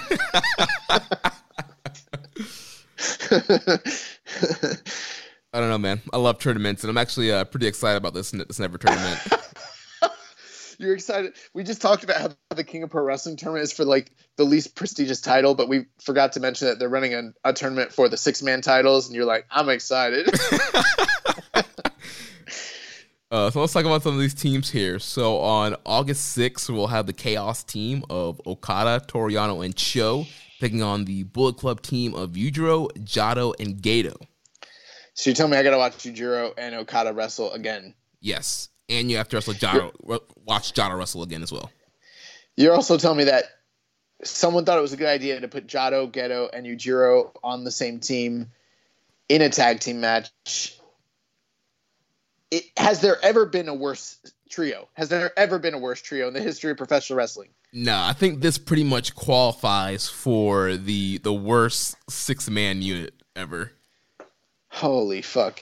I mean, I love Jado and Gedo. I- if you're a woman over 40 dealing with hot flashes, insomnia, brain fog, moodiness, or weight gain, you don't have to accept it as just another part of aging. The experts at MIDI Health know all these symptoms can be connected to the hormonal changes of menopause. And MIDI can help with safe, effective, FDA approved solutions covered by insurance. 91% of MIDI patients get relief from symptoms within just two months. Book your virtual visit today at joinmidi.com. Do I do, just not in 2020. Well, they don't care. 30 years is biz. This is cooked. uh, uh, another tag team we got, we got Sanada, Shingo, and Bushi. Yep. Got to be heavy favorites. Yeah, taking on the Suzuki Gun team of Minoru, El Desperado, and Douki. Yep. Uh, another tag team on August 7th, we have a match uh, Bushi, Tanahashi, and um, someone who's exactly on the same level as them. So I don't know. I don't know how this team's even going to take pins, but uh, Master Wato. Yeah, and they're taking on the, another Suzuki team of Zack Sabre Jr., Taichi, and Yoshinobu Kanemaru. Yeah, it's a powerful team there. Kota Ibushi, Tanahashi, Master Wato, the the, the blue golden aces. Um, Bro, I, I gotta assume that whoever made these teams had to have been from the IWGP committee because there's no way that Suzuki Gun decided, you know what we're gonna do? We're gonna split Suzuki, Zack, and Taichi. Because if they would have kept Suzuki, Taichi, and Zack together, they would have run roughshod over this tournament. Instead, they're like, "No, we need some pin eaters on each side. We got to keep it fair." yeah, it'll be interesting to see what they do there. And then also on that night, we have Tomoaki Honma, Togi Makabe, and Ryusuke Taguchi taking on the Chaos team of Tomohiro Ishii, Hiroki Goto, and Yoshihashi. I wanted to make a joke and say Honma, Makabe, and Taguchi are, uh, you know, team just have fun. But I mean, almost that exact team has held these titles together before. right. Uh, just change Honma out for Ishii. Uh, or I'm sorry for uh, Yano. So this is this is, is kind of an interesting uh, concept, and it's not one I totally hate. Uh, you know, a little mini tournament. We got a bunch of six man tags. We're gonna crown a new uh, champion, and the fun thing with, I mean, what depending on your opinion and how you view it, the never titles can be held by anybody. So I mean, we could either be seeing like the top team in the tournament, you know, uh, like a monster team, uh, or we could be seeing like a goofy team like Yujiro, Jado, and Gedo hold this shit, and it really don't matter either way, honestly. Kind of like the King of Pro Wrestling title. Yes, the never six man titles, you know, are on the low uh, part of the totem pole here in New Japan Pro Wrestling, and those belts normally switch hands very quickly, like hot potato. But I have a hard time seeing Yujiro, Jado, and Gedo getting out the first round here. I'm not saying that that's going to happen. I'm just saying anything can happen because it's the Never Titles and it doesn't matter. Right. It depends what story they want to tell. I mean, it's this is just a keep busy deal. Um, so I mean, let's just go through it real quick. So I think obviously you think the Chaos team, team is beating Bullet Club team night one, right? Right. I'd agree with you. So what are we thinking when it comes to Lij versus uh, Suzuki Gun? This is a hard one here. So you have on both sides. So there are pin eaters on both sides. Bushi on the Lij side and Douki on the Suzuki Gun side. But Douki is very small. It's very further down the low, totem pole than Bushi, and we've seen anytime Douki's in a multi-man tag, he's eating the pin. However, there is one interesting thing to think about. Uh, I know we're going to we're going to talk about Suzuki Nagata a little bit later on, but post match, Suzuki you know said he's doing something um, he has something planned for what he wants to do next. So we could have Suzuki pinning Shingo in this match that could set up a singles never title match from possibly Jingu. I'm ready for that. The other thing I was thinking is if Suzuki moves on to the next round, then there might be some heat with him and Okada over the King of Pro Wrestling title moniker. I think he will be more worried about Toru Yano. There's, there's some old beef there that he might want to take care of. There's old beef there. There's always going to be beef there. That's eternal. So yeah, I don't know, man. I mean, it could go either way. I don't. I, I I'm gonna go. Just keep it spicy. I'm gonna go uh, Suzuki Gun here. Yeah, I'm gonna go Suzuki Gun also. So that, that would put Chaos versus Suzuki Gun there on that side of the bracket. Uh, which I think a lot of people see as a shock because the previous two two of the three guys on the uh, Lij team, you know, were the previous uh, title holders. I think the laziest thing you could possibly do is put these never belts right back on, on Lij. They could they could do that easily, but I think that would be the most uninspired decision out of all of them. Right. At that point, they should have just said, you know, Freebird rules, and they took the belt from Yup. Evil and just gave it to uh, Sanada. The only reason they might not want to wanted to do that is they're like, dude, these uh, road to shows are killing us. We need uh, we need to change it up. Yeah. Um, August seventh, we got Ibushi, Tanahashi, and Master Wato. What'd you call them? You call them the the uh, The Blue Golden Blue Ace. Golden Aces. The, the way to the Grand Aces. Oh, I love that. The way to the Grand Aces. Yes, completely get rid of the golden shit entirely. Like, yes. Uh, make Ibushi the afterthought, just like he's kind of been this entire year. Um, Damn. uh, so we got them against uh, Dangerous Tekkers and Kanemaru. My concern here, obviously, you got two uh, pin eaters in Wato and Kanemaru, but you know, with Wato, you know, I think the idea at some point was to kind of elevate him, and they kind of just slot him in as like a slightly above Douki sort of status in this company. We've already seen him uh, take pinfalls. I don't think that's the best way to get this guy over, man. I really don't. He's a new character. You know, um, he talked recently on the New Japan website during his interview about how he had originally planned to come in and initially challenge Hiromu for the title. Well, that ship has long passed because this guy's been getting beaten in multi-man matches, and I don't think they should do that again. But unfortunately, I think it's a possibility. Right. I guess it all depends where they're going. Really, with the dangerous Tekkers Golden Aces story. So we know the whole story now is a Nah, fuck that. It's, about it's about Kanemaru and Wato. That's what this story's about. uh, we've seen that uh, Tanahashi and Ibushi they've both been wanting to pin Sabre or Taichi so they can get another shot at the tag titles, and then also we've kind of seen a little friction between Ibushi and Tanahashi, and you know Ibushi kind of being a little disappointed in uh, Tanahashi's performances, and Tanahashi you know crying, saying I, "I'm trying my best, um, and I, I want I want us to win. I'm trying hard, Ibushi."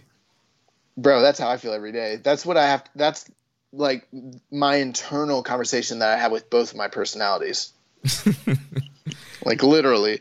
Um, you know, we didn't talk the other week about uh, when they were leaving, like when they won their multi-man match and um, on their way out, uh, Tanahashi, like instead of like hugging the people and like wiping their sweat, he would like point at them and then hug himself and then like like it is like the cutest thing ever in the history of New Japan.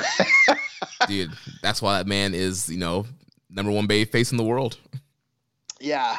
Uh, well, this will help me. So on the next side, we've got Honma Makabe and Taguchi versus Ishii, Goto, and Yoshihashi. So I mean, the winner of this match is going to go on against those guys. Does it make more sense to have a heel team like Suzuki Gun go up against one of those two teams, or could we do an all Hontai slash chaos sort of mix? I'm gonna call it right now. I think the Golden Aces are winning just because I think they need something to set up their future title shot.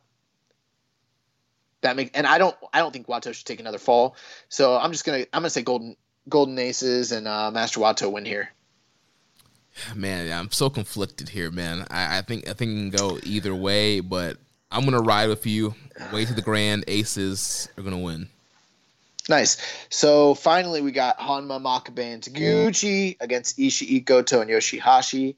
Um, I think Chaos is winning here. It could go either way, but I mean, one team's looking a lot stronger than the other. So, Yeah, I think it pretty much has to be the chaos team here. So um, let's move on to the rest of the tournament real briefly. So we, we got the semi main main event. So we've or the semifinals. So we've got uh, Okada, Yano, Yano, and and Sho. We're both predicting um, Suzuki Gun. So who do you see winning there? Okada, Yano, and Sho, or Suzuki, Desperado, and Douki? Um, I'm gonna say Suzuki Gun. I'll I'll follow you just because it doesn't matter, and I don't really have any in depth thoughts here. So Suzuki Gun, and then um, a- a- after that we got Way to the Grand Aces versus um, Chaos, and it's like who's taking that fall? Is it Wato or Yoshihashi? Uh, I think it has to be Wato. He's a junior and, and he's new. That makes sense. So on the final, but at the same time, it kind of depends. I mean, um, I don't know. Yeah. So fine. Okay, fine. So, I, I mean, it doesn't matter. Like, it really doesn't matter. So, Ishii, Goto, and Yoshihashi against uh, Minoru Suzuki, El Desperado, and Douki. Are you thinking Yoshihashi's winning his first belt in this company? Because I can't. I literally won't stand for that. I, think he is. I, th- I, think Chaos is going to walk away. Ishii, Goto, and Yoshihashi are going to walk away with these six man titles. How dare you? That is a disgrace. Let me tell you right now, Minoru Suzuki, El Desperado, and Douki are winning these never six man tag team titles. Douki, Douki is going to hold gold in New Japan Pro Wrestling before Yoshihashi ever fucking does. Mark my words. I don't know, man. That that Chaos team's a pretty a pretty stacked team. Yeah, but it's Yoshihashi, and Yoshihashi doesn't win gold. Neither does Douki. so nah, Do- Douki's never gotten the chance. When he gets a chance, he comes through. He's clutch. I I don't I really don't know. I mean, this tournament can go, bro. Who this tournament's not predictable at all. Like it could go any number of ways. You're probably right, but who knows? We'll see. Uh, so we had two questions here. Uh, first from Rambo and Slam Pig. He says Jado, Gedo, and Yujiro are a team in the never six man tournament. Do you think the ring can hold all that dynamic energy, or will it collapse before Jado finishes his five minute walk from the back? This is essentially.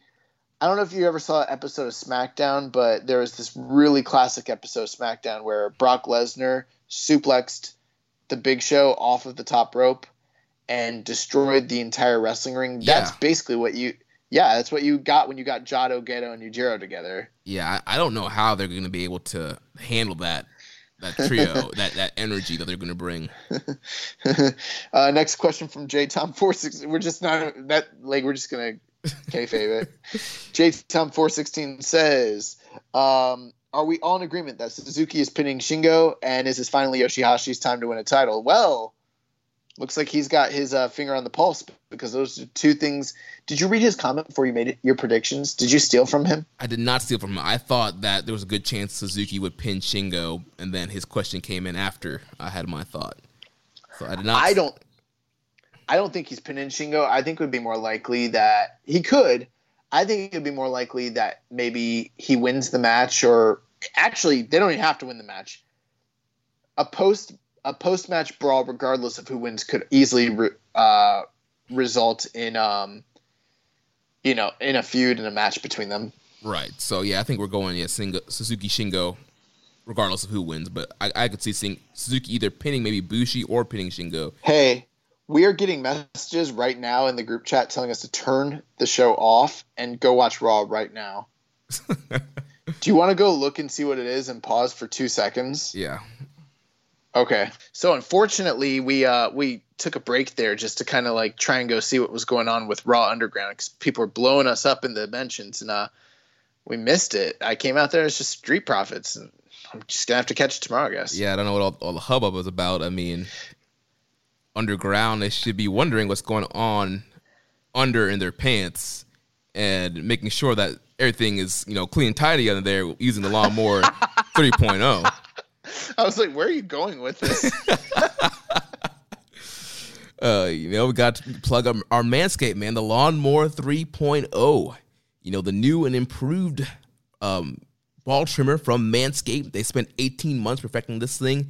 Um, you know, we t- we've talked about that for several weeks now. It's the Omega Okada of razors. Yeah, absolutely. Their third generation trimmer features cutting edge ceramic blade to reduce manscaping accidents Manscaping accidents are finally a thing of the past. I fired up the Lawnmower 3.0 this morning, and when I tell you it's premium, I mean it's the best. Uh, battery will last you up to 90 minutes, so you can take a longer shave. The water resistant technology allows you to groom in the shower. Um, one of the best things I like about it, they have a feature with LED light, so you know you can get closer shave, more precise trimming, and kind of just see what you're doing down there. Yeah, and also they've upgraded to a 7,000 RPM motor with quiet stroke technology. If you are hearing us talk about the Lawnmower 3.0, we want you to experience it firsthand.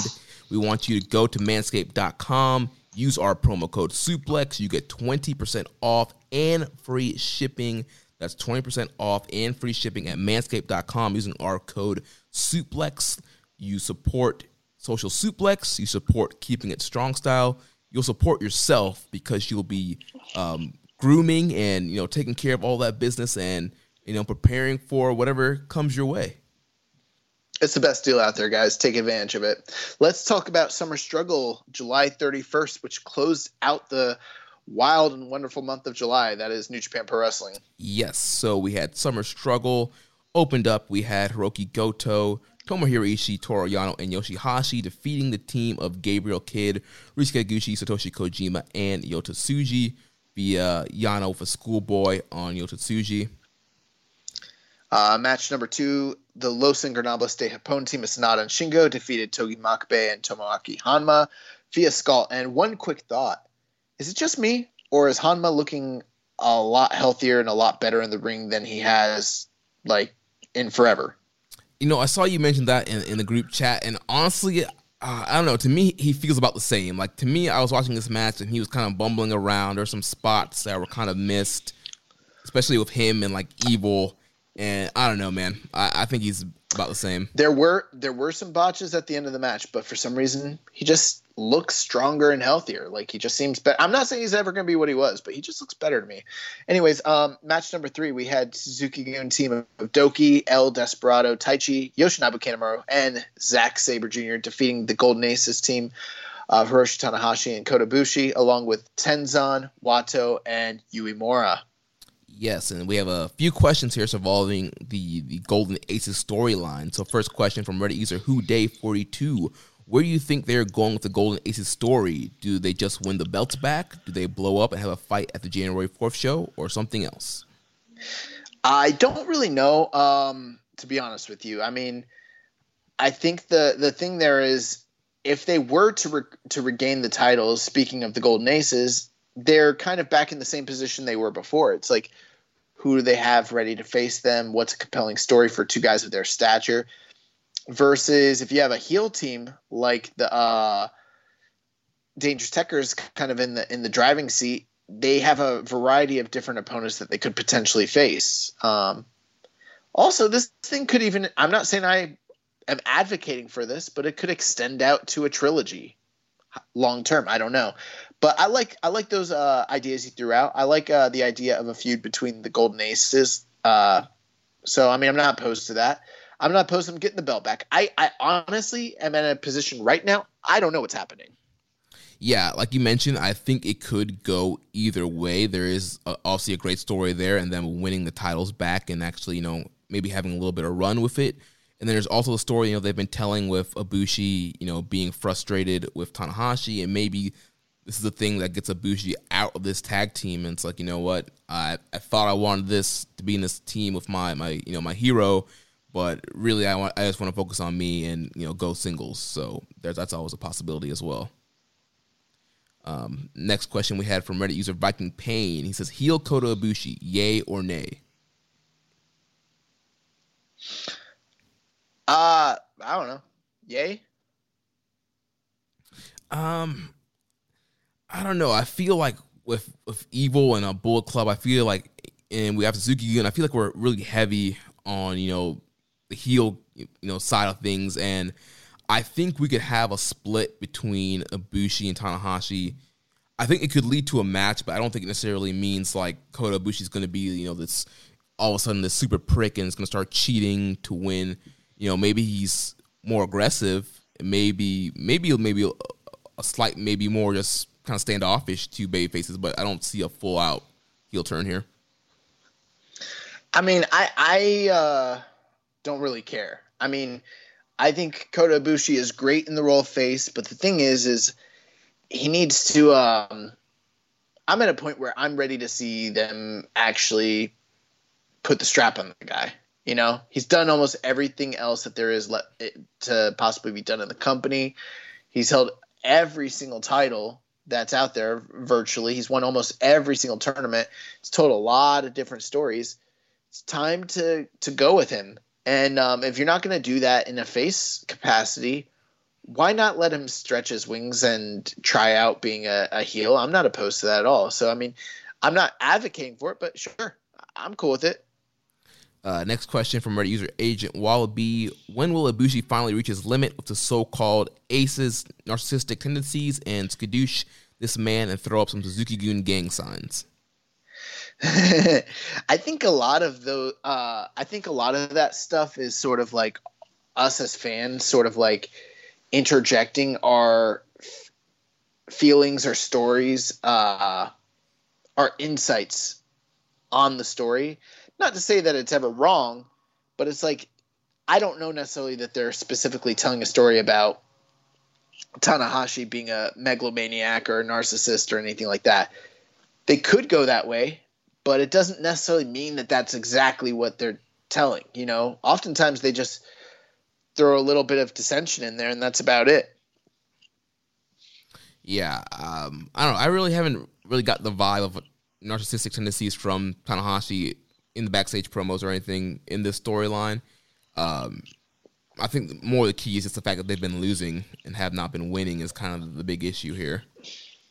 The thing with New Japan, what I've noticed, and it's it's kind of beautiful, is like you only know what the story truly is once they decide to tell it. And that might sound very basic in, in what I'm saying, but what I mean by that is you can try and follow the trail, but until they like pull the trigger and say, and like blatantly tell you, okay, this is the story that we've been telling, you don't really fully know. You know what I mean? You look at the evil storyline, kind of saw him doing heelish tactics, showing a more rugged side during the New Japan Cup, but until he like turned went full heel and joined the Bullet Club, you weren't entirely sure what the story really even was. You know what I mean? Right. And that happens that happens a lot in New Japan. So you can pick up on elements of, of a perceived story, but until they commit to it as the bookers and the storytellers, you're never quite sure. And that's kind of nice because it keeps you on your toes. You're never really quite sure. You think you might have an inkling of an idea, but you know, how many times have we heard people talk about Taichi-gun or Zack-gun because they're picking up on the clues and it's never really panned out. Maybe one day it will, who knows? Yeah, but if Ibushi um, leaves Tanahashi, I don't think he's going to join another stable. I think he'll just kind of be on his own. Maybe I mean, maybe Tanahashi needs to go heel. Hey, that that would be interesting. Uh, last question uh, here from Kevin from DC. Can we all remind ourselves that Master Wato is 23 and has plenty of time to get better? Uh, yeah, I mean, I don't think you're talking to the wrong podcast, man. yeah, I mean, I, I love me, man. I, dude, I'm I'm all in on Master Wato. We fucking love Wato, dude. In in the Largo Loop group chat, it's it's Wato love all day. No, it's okay. So here's the funny thing. So like, for some reason, uh, the entire uh, we have a group chat that all the people in our group chat, like except for a couple people, for some reason love QT Marshall, and uh, I think it's because he does like flips, and it's kind of like ironic that he's like kind of good, but also doesn't look marketable. Is that basically the gist of it? What are you talking about? QT is raw. All right, so that's what I'm talking about. Like, anytime you try to like get a real answer, everyone's like, "QT's raw," and they like no sell everything you're saying. That's sort of like what the Wato thing is, except it's more genuine because Wato has a lot of upside. Like you say, he's 23 and he is raw. Like, sure, he doesn't have all the pieces together, but let me tell you something. I watched quite a bit of Wato and CMLL. Anyone that wants to complain about Wato and New Japan, just fuck off and go watch some CMLL and tell me tell me you'd rather watch him in uh you know, that that you'd rather watch those matches than these ones. Now that's not a false dichotomy. That's a real dichotomy because we could have either had him here or had him there. And he's much better here than he was there. Trust me. Yeah, I, have been loving Wato. I think he's been looking great in the multi-mans. Love all the knees, the kicks, the flips. Uh, I'm loving it. Bro, he's he's raw. He's raw, bro. He is. um, next match, Okada and Sho defeated the Bullet Club team of Gedo and Yujiro. Thank God. Um, after that, we had the Bullet Club team of Evil and Taiji Ishimori with Dick Togo defeat the LIJ team of Bushi and Tetsuya Naito via Scorpion Deathlock. Wow, a nine minute Evil match. Can we can we get more of those? I didn't like this one either. I didn't, but at least at least it was short.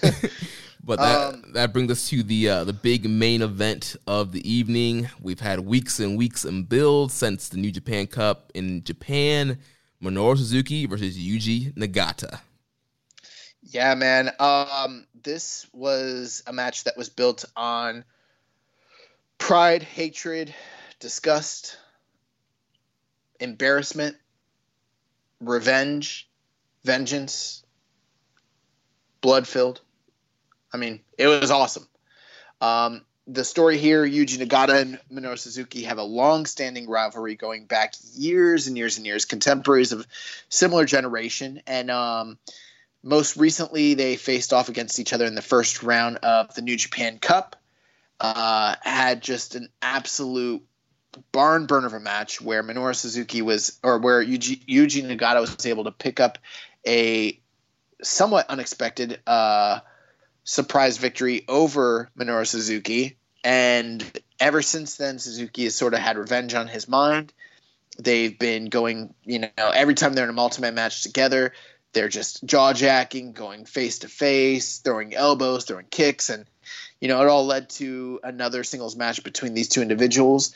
And uh, this did not disappoint. Um, one of my favorite matches of the month, one of my favorite matches of the year, man.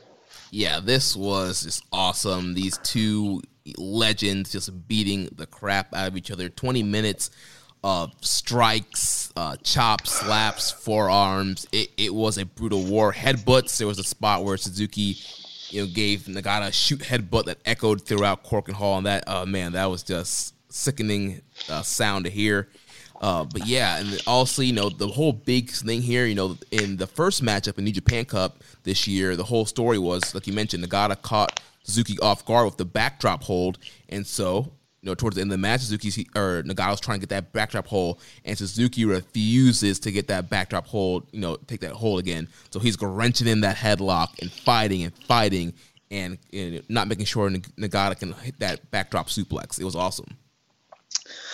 Yeah. Um, when the whole time I was watching it, I kept telling myself because I loved the first match. They had so much, um, and that one had a very simple, basic, easy to follow story, and it was extremely violent and extremely vicious. And while I was watching this match, I was like, "This is great," but I don't like it as much as the first match.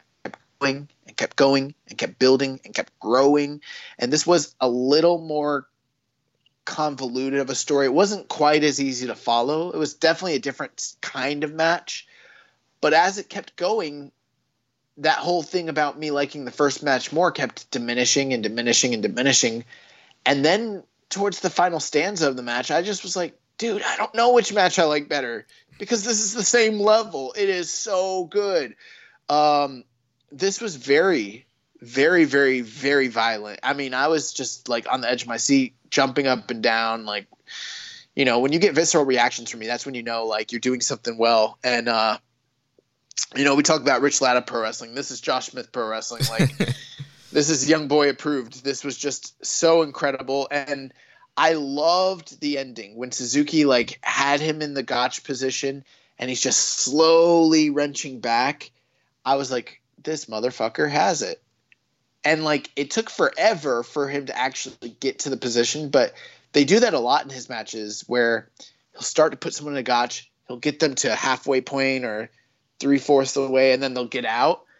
But in this case he just kept slowly going back and they kept making you think maybe nagata's gonna get out. Nah. And then even when he dropped the gotch it wasn't even in the full on like full position. Like it was sort of like a little tilted, and then he dropped him anyways. And and I I was like, that's it. He put him away. There were I don't know if there were any pinfall attempts aside from that final pinfall attempt. I don't think like, there were. Like literally for you know 20 minutes of the match, they were just on their feet, chopping and striking each other. You know, at one point Suzuki did attack Nagata's leg on the outside. He had wrapped against the the uh, guardrail and attacked it with a chair, and then was working some uh, knee bars and leg locks. Uh, but yeah, for the most part, there wasn't yeah wasn't many pinfall attempts. Just them slugging and you know Nagata hitting some suplexes, trying to hit the backdrop suplex, and yeah, eventually Nagata hitting the Gotch Power Driver or Suzuki hitting the Gotch Power Driver. Great. We had some questions here. Grunty Dodd asks. Has there ever been a match between two 50 plus year old wrestlers that's been better than Suzuki versus Nagata? I mean, I can't think of one. I don't know anything specifically. I know there uh, was an exhibition match between Billy Robinson and um, oh god, what's his name? Who's who's the uh, the great champion from AWA? Nick Bockwinkel. there's a, there's a Billy Robinson Nick Bockwinkel match from UWFI in like 1990 or something like that or 91. They're both old, and I love that match. Obviously, there's the fantastic match from last year between Suzuki and Liger, a different kind of match. Might still be better than these. Hard to say, but it's on the short list. Yeah. Uh, next question from Kevin Crawford. Given the circumstances of the weird year it's been, is Suzuki versus Nagata a strong contender for feud of the year, not only in NJPW but of any promotion? Period. Absolutely. Yeah, it's definitely on the list for me, and we'll be talking a little bit about uh, feuds of the year in a second here. I, we would speak more to it, Kevin, but you hit it right on the nail. Like, there's nothing more to add to that. You put it perfectly. Next question from Dun Diesel 86. The highlight of the summer for me has been watching Suzuki and Nagata beat the shit out of each other. They remind me of two stubborn old Rams butting heads for dominance over the herd. Do you guys think that there are any other two dads on the roster who could pull off a feud like this? Yeah, Kojima. Yeah, I mean, I think it would have to be Kojima against one of these two guys. Yeah, I mean, Kojima uh, doesn't get credit in modern times, but I mean, you go watch his work in All Japan from the early 2000s, he isn't. He's a all timer. Yeah, he's an all time candidate, literally. And you know, speaking of underground, MLW has been uploading the MLW Underground series where Kojima was the MLW champion. That's the first place I saw Kojima. Um, so yeah, I think Kojima's awesome. I, I think they could utilize him more, especially in this limited roster situation, I think he could be in never title matches. I think he could be feuding with guys like Suzuki and Nagata. Dude, I saw a match with him and Misawa from 04 the other day.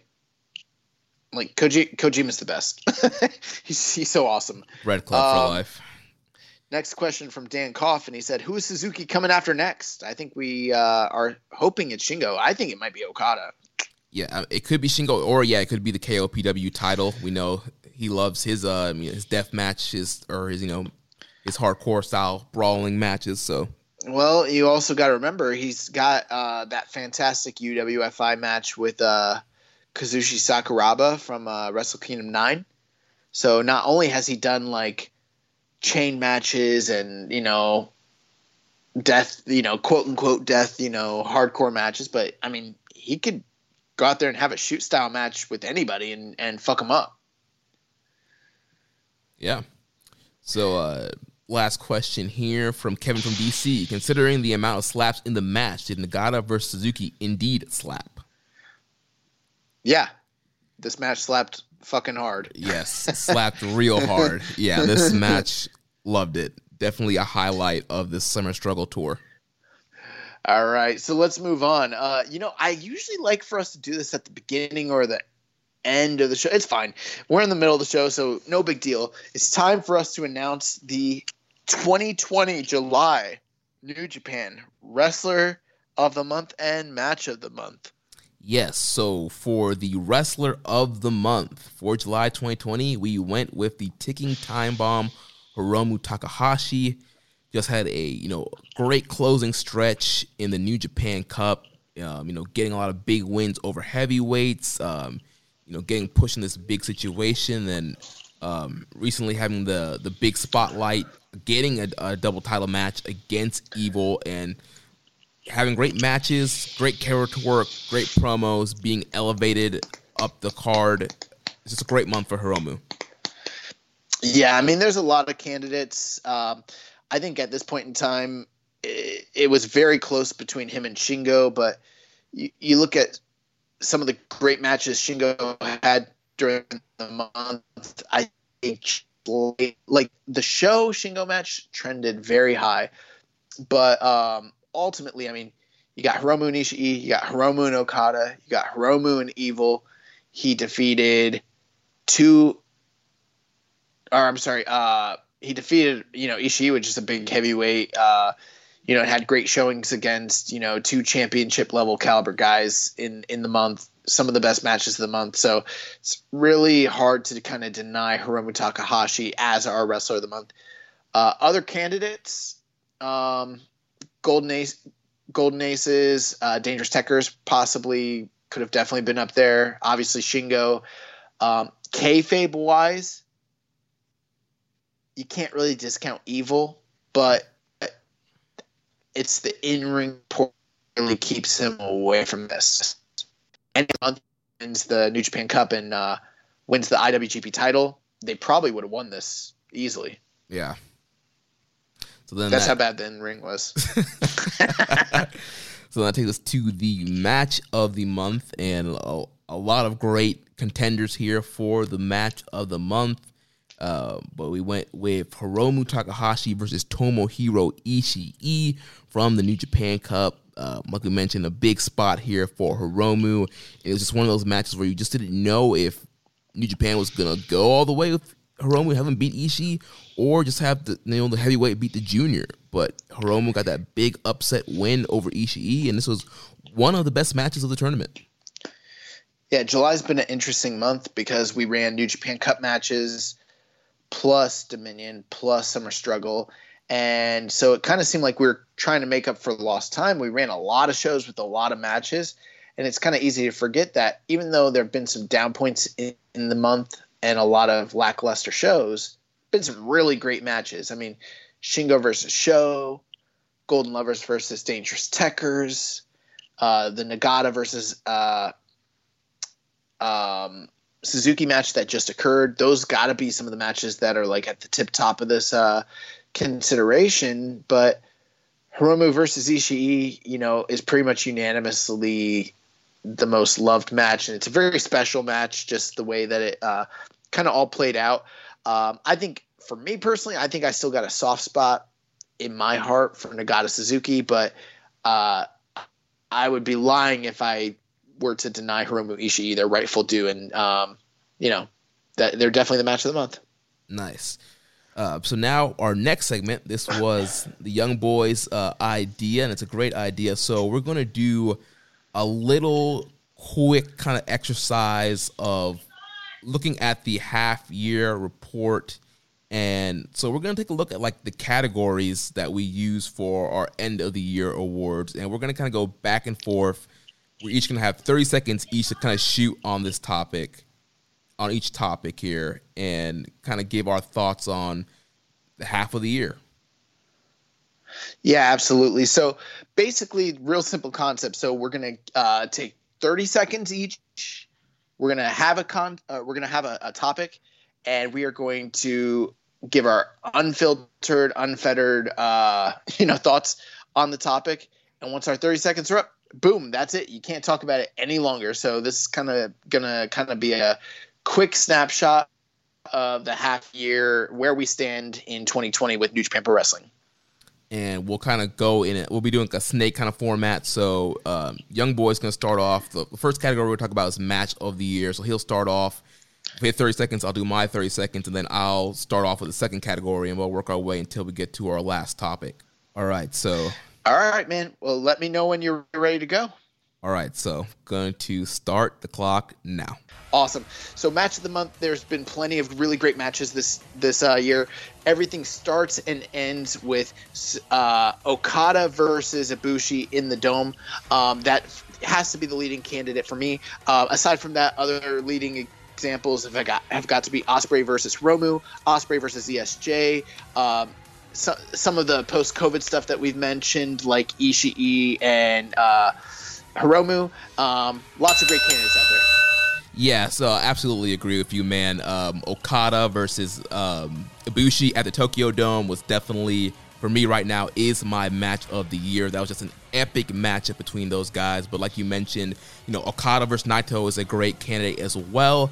And um, all the Ospreay Sabre matches also. But for me right now, it's definitely going to be um, Okada and Ibushi. That was just an epic match. Um, moving on to best show of the year. So, best show of the year, I, am thinking for me, it's going to have to be um, night one of Wrestle Kingdom. Uh, like we mentioned, we had the epic Okada Ibushi match. You had the Moxley Archer match. There was just so much about that first night of Wrestle Kingdom. You know, the Liger uh, multi man match. Um, that first night, I mean, the second night was good too, but I just felt like the first night was special. And then also, we've had COVID, so not a lot of really great shows have happened uh, post pandemic. But yeah, Wrestle Kingdom night one. Awesome. So getting into best show, we have uh, this is kind of a unique situation, obviously with COVID. This time of the year, we would have had a, a myriad of, of really great shows, but when you look at the overall year, it starts and begins with uh, Wrestle Kingdom night one and night two, and I don't think anything post that, including New Beginning, um, even begin to touch the greatness of those two shows. It really just comes down to your personal preference. I prefer night one over night two just to the general nature of the flow of the, the shows. Night two has some really, really big moments, including the title win for uh, Naito, but I got to go night one. So, Wrestler of the Year, uh, this, this, is going to be a really uh, interesting can- category because a lot of the big names that you're used to seeing, like uh, Tetsuya Naito and uh, Kazuchika Okada, uh, uh, Will Ospreay, some of those uh, bigger names, they are not going to be really in strong consideration at this point in the year. I think right now we're at a two way tie with uh, Hiromu Takahashi and Shingo Takagi sort of leading the way, uh, with the outlier of Tomohiro Ishii kind of uh, in the in the wings like he always is, and um, that's kind of where we're at at this point. Yeah, totally agree with you. You know, wrestler of the year. I mean, it's kind of hard to um, discredit somebody um, like Kazuchika Okada or Tetsuya Naito. I mean, they've had some really high highs this year. Obviously, you know, both of them in some five star matches. But when you think about consistency, like you mentioned, I think Hiromu Takahashi is one of those guys. I think uh, Shingo Takagi is one of those guys with all his never title offenses and some of the matches he's had this year. And I, I really feel like um, he just needs one really, really great match, and he can take Wrestler of the Year. Um, so now moving on to Jushin Thunder um, Junior Liger, Jushin Thunder Liger Jr. of the year. Um, I think it's Hiromu Takahashi. This guy, he's been the junior champion, came back at that big match with Will Ospreay at the Tokyo Dome, and then his elevation in the New Japan Cup has been great, and just you know really been the flag bearer for the juniors right now. And I don't think there's anybody else that comes to mind for me. I mean, you could say Ospreay with just but the lack of competition. I, think it's going to go to uh, Hiromu Takahashi.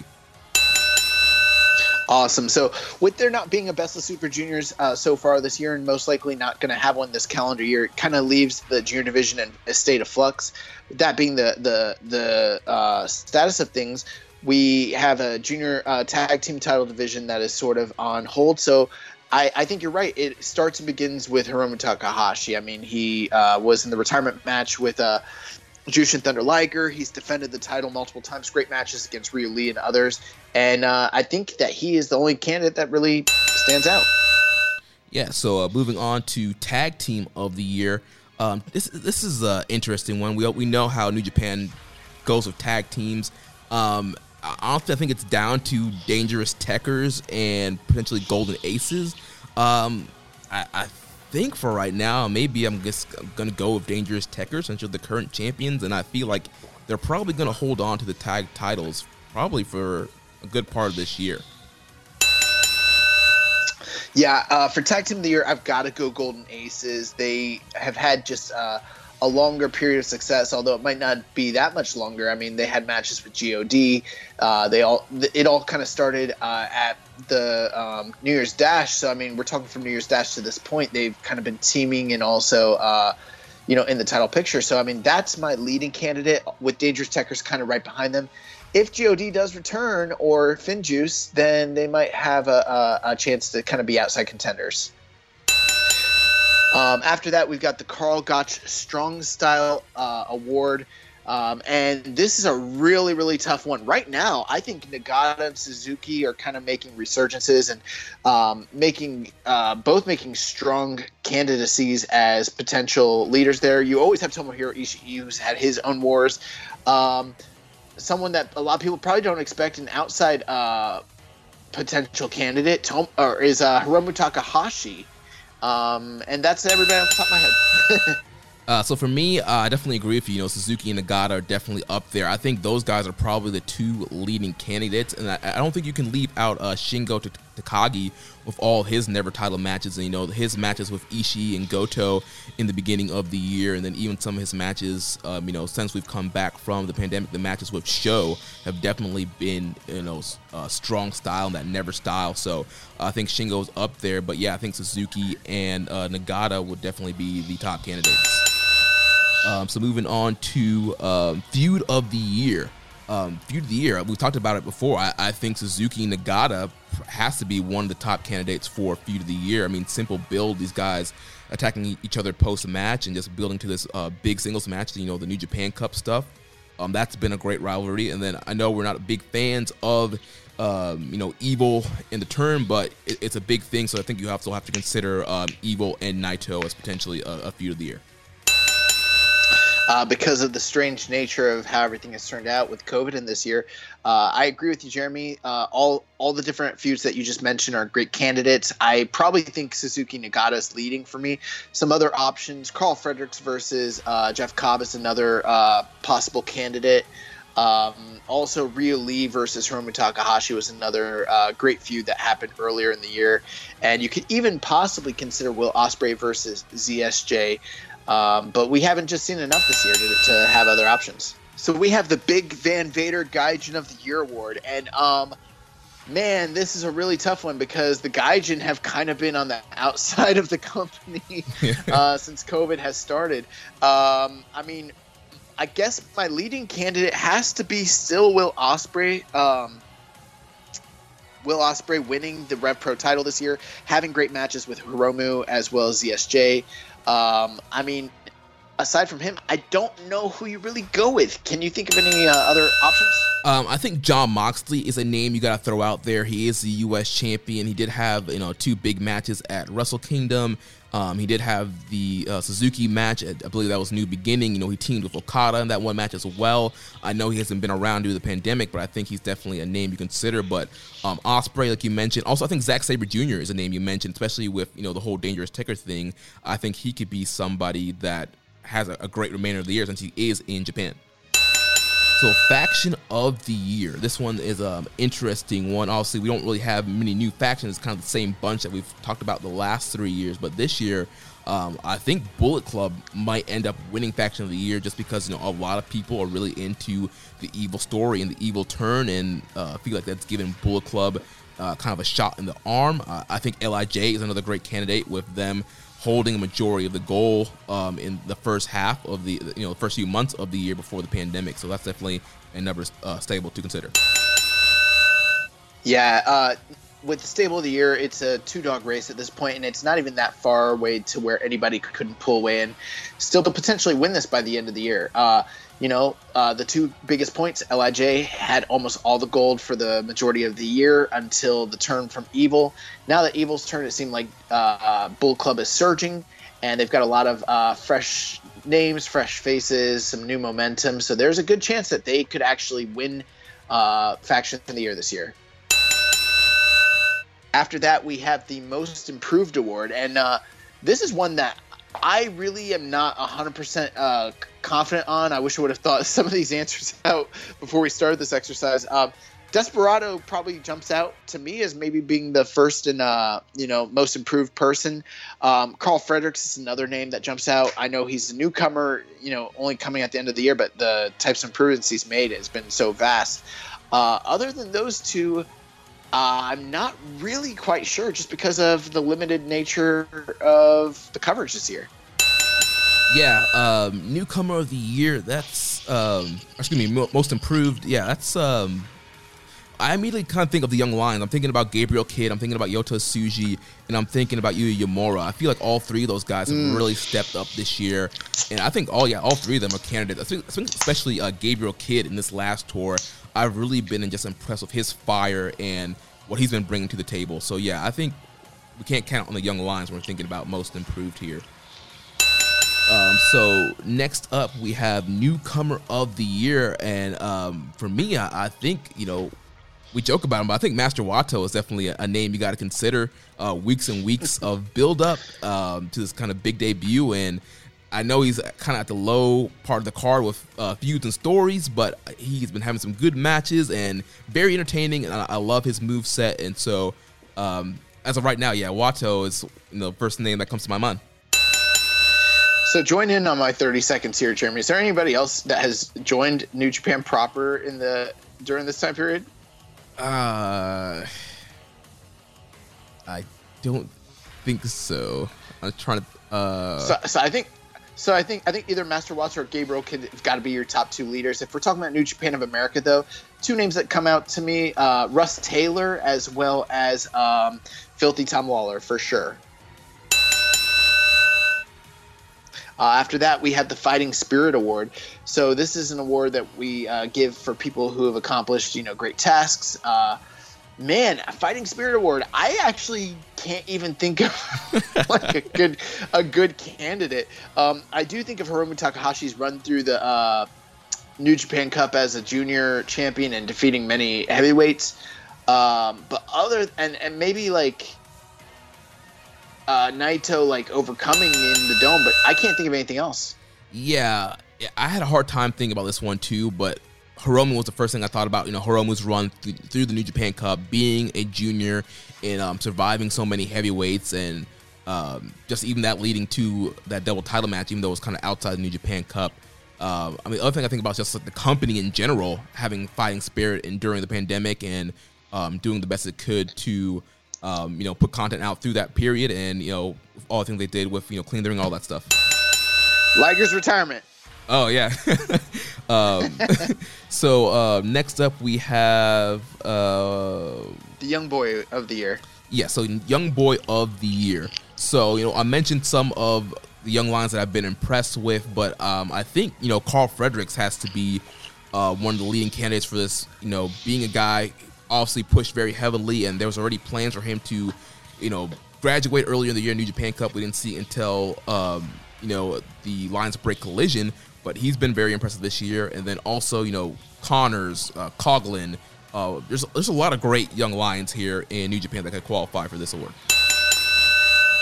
Yeah, Karl Fredericks. I have to look at the voting uh, regiments, but it seems like he might have actually. Uh, he might not even qualify for this uh, by the time the the year end comes. And if that is the case, guys like him and Shota Umino kind of moving on, as well as Ren Narita, I think Yuya Uemura is the leading candidate, even above Coughlin, Connors, as well as Gabriel Kidd and Yota Tsuji.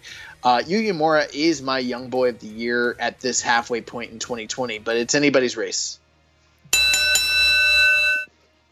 All right, so after that, we have the strong style fight of the year, and there are quite a few candidates. Um, off the top of my head, you know, Jon Moxley's death match with uh, Lance Archer comes to mind, as well as uh, Hiromu Takahashi's Slapfest with Hirom- with uh, Ryu Lee in February. Um, but the top two most hard hitting, violent matches that I can think of are the Nagata Suzuki match. Whichever one you like better, take your pick. Although, even though those two might lead, they might actually split the vote and possibly lead to one of them not winning yeah, we we've seen situations like that happen in the past where you know something similar splits the vote. But yeah, Suzuki Nagata, those two matches are definitely high up for me as candidates for strong style fight of the year. Also, I think you got to consider both the Sho and Shingo matches. Maybe the first one, I think people like that one a little bit better, and it was probably a little bit more hard hitting the rematch. Um, so that's definitely a candidate to consider as well. But and also, yeah, you mentioned Mox Archer, but yeah, for me, it's definitely going to be one of those Suzuki um, Nagata matches. Then junior match of the year. This is a great uh, category. Uh, you know, we've had you know New Japan usually has a ton of great junior matches, and I think back to the beginning of the year where we had Hiromu Takahashi making his kind of big return, his first big singles match, uh, taking on Will Ospreay for the junior title. That match was just freaking incredible. Um, that would, will probably be one of the leadings for me. You also got, like you mentioned, in the strong style fight, Hiromu and Ryu Lee as a matchup there. Um, so I'm trying to think. Uh, those are probably the, the, top two that come to my mind when I'm thinking uh, junior uh, match of the year. Yeah, I wish we had a deeper conversation of options here. Uh, hopefully, things open up as uh, the year continues on. But right now, it's a two dog race between um, Hiromu versus Ospreay and Hiromu versus Ryu Lee. And I'm leaning heavily towards Ospreay versus Hiromu at the Dome. Oh man, you finished with uh, ten seconds to spare. All right. Yeah, absolutely. I mean, there's there's not much to discuss there. All right, thanks for the next one. Uh, so the next one we have is excursion match of the year, and one of the nice things here is I've actually gone ahead and uh, follow, you know, kept up with all the different excursion matches that have taken place. And I mean, there are quite a few different options. Uh, Mox versus Darby Allin, Cavernario versus Eagles, Red versus Pac, Lee versus Omega, Chaos versus Rascals, Lee versus Taylor, Liger and Eagles versus. I mean, there's I could go on and on. I think right now my leading candidate though is Ospreay versus Sabre from Rev Pro High Stakes. Um, I think that's got to be the leading candidate for uh, excursion match of the year. Yeah, I have to agree with you, man. Yeah, that Ospreay versus Sabre match uh, for the Rev Pro title was definitely a big deal. The story they were telling with Will Ospreay and you know never holding that title and just the rivalry that he's had with Zack Sabre and what a big moment that was for him winning the title. Um, trying to think of any other excursion match. You mentioned the Kenny Omega, Os- Ospreay James. Oh yeah, Dowie James. Also uh, Moxley versus Brodie Lee from um, Double or Nothing um, with Jon Moxley representing New Japan. There, I thought that was a great matchup as well. Angle of the Year. Um, so there haven't been a ton of Angle this year, but obviously there there've been obviously some memorable ones.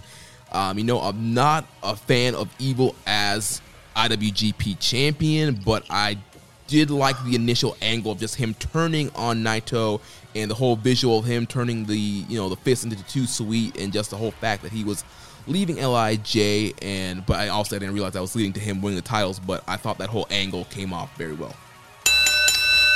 Yeah, I think the two angles that come to mind is probably Kenta attacking Naito at the end of Wrestle Kingdom, and then um, Evil turning on Lij and turning on uh, Naito as well. Seems like Naito's always getting his ass whipped in these uh, sorts of things. Uh, if there are other options, I'd have to do some deep digging, but I think right now Evil Naito's leading probably as the most significant moment as an actual angle for the year. Uh, the next one is news story of the year. So uh, I've got to imagine probably COVID 19 and New Japan not running while other companies run is probably the one of the most telling and most significant stories of the year. Um, the, some other options would be like Liger's retirement and things of that nature, but the, the the most gripping thing that's happened is you know them just running complete not running while everybody else is running. It's got to be it. Yeah, I agree with you totally there. I mean, when I think about news story, there is no bigger news story than a global pandemic and the fact that the promotion has been shut down for, you know, for three or four months, however long it was. And so, yeah, the fact, as you mentioned, you know, other companies around the world, or even com- companies in Japan, were continuing to run while New Japan stopped. And just, you know, the way they've been handling everything during the pandemic um, really speaks to just their, you know, care for the wrestlers and the fans. So I think that's definitely going to be it.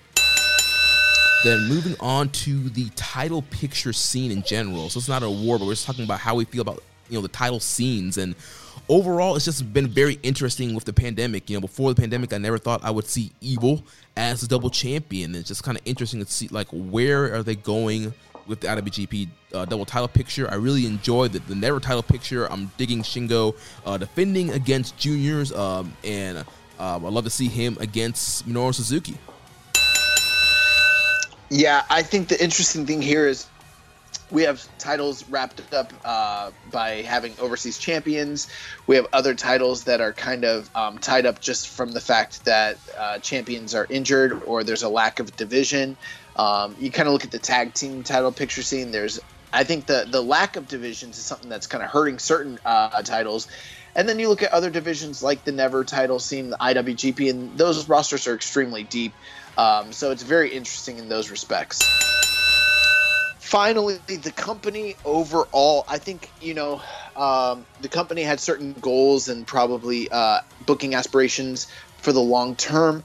This global pandemic knocked things on its keister, and once they did come back, um, for better or for worse, running in an empty arena environment or in the what I like to call the no cheering environment has been very precarious. Um, I'm not a big fan of some of the major decisions that they made um, in the past few weeks or the past few months, but uh, overall, this company has done a lot of really good things uh, for the way that they run as far as the health of the wrestlers.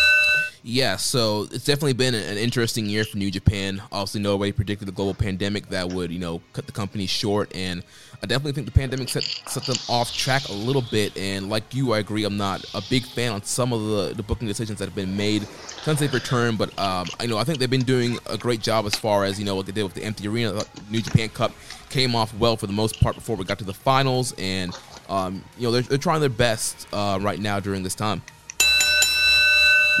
All right. Well. Oh that... man. that game is hard. It... yeah, man. Wow, man. And it was and, and it was and it was my idea, but I didn't know it was going to be so hard. and like I'm sitting there like thinking of so many like you know, like when I talked about like strong style wrestler of the year, I forgot to mention Shingo, and like then you bring it up, and I'm like, thank God Jeremy brought that up. We, we're gonna look like idiots. It's just so hard to think, you know, right off the cuff when the the clock is ticking and you're seeing the time go down on uh, what to think about. But yeah, I think we kind of did a good job just kind of encap- encapsulating our thoughts and kind of what we see that's happening in the first half of the year. Yeah, I hope you guys enjoyed that. We tried our best, and uh, you guys know how it is. At the end of the year, we're going to give you the most thorough breakdown uh, year-end report, so you know you don't have to worry about that at all. Yep, and we'll definitely you know throw the voting out around that time for you guys to vote in our. This will be what our fourth annual year-end awards. Yeah, I think the most interesting aspect of this little exercise that we just did is, and it's probably no surprise at all, is just the how many months were we off? Three, four? Yeah, three it really limited how much certain aspects of the company have been exposed. You know, things like the junior division, things like the tag team division, and um, you know, you you really start to see those sorts of things come to light when we start talking about the different categories that are usually, you know, overrun with candidates, and then you're like. What's the junior match here? Oh, there's only been like two standouts. it's like, you, you kind of forget that sort of thing. You know, I, the company's kind of trying to like, you know, keep its head above water, just running the way it is. And uh, I think that little pro- that little uh, exercise we just did kind of brought to light some of those things for sure. Yeah. So, all right, we have some quick news items here, and then we have some questions, and then recommended match of the week. Um, so first thing we got to mention, uh, Mark Rollerball Rocco passing away on July 30th at the age of 69. Uh, Josh, I know you are a big fan of Rollerball and uh, probably have more uh, insight on his background than I do. Yeah, Rollerball Rocco. Um, Mark Rocco is just one of the best innovators in the history of professional wrestling. Um, I listened uh, to the latest episode of Wrestling Observer Radio, and I thought Dave Meltzer did a really great job kind of encapsulating sort of the uh, perception of Mark Rocco and his time as well as sort of his legacy.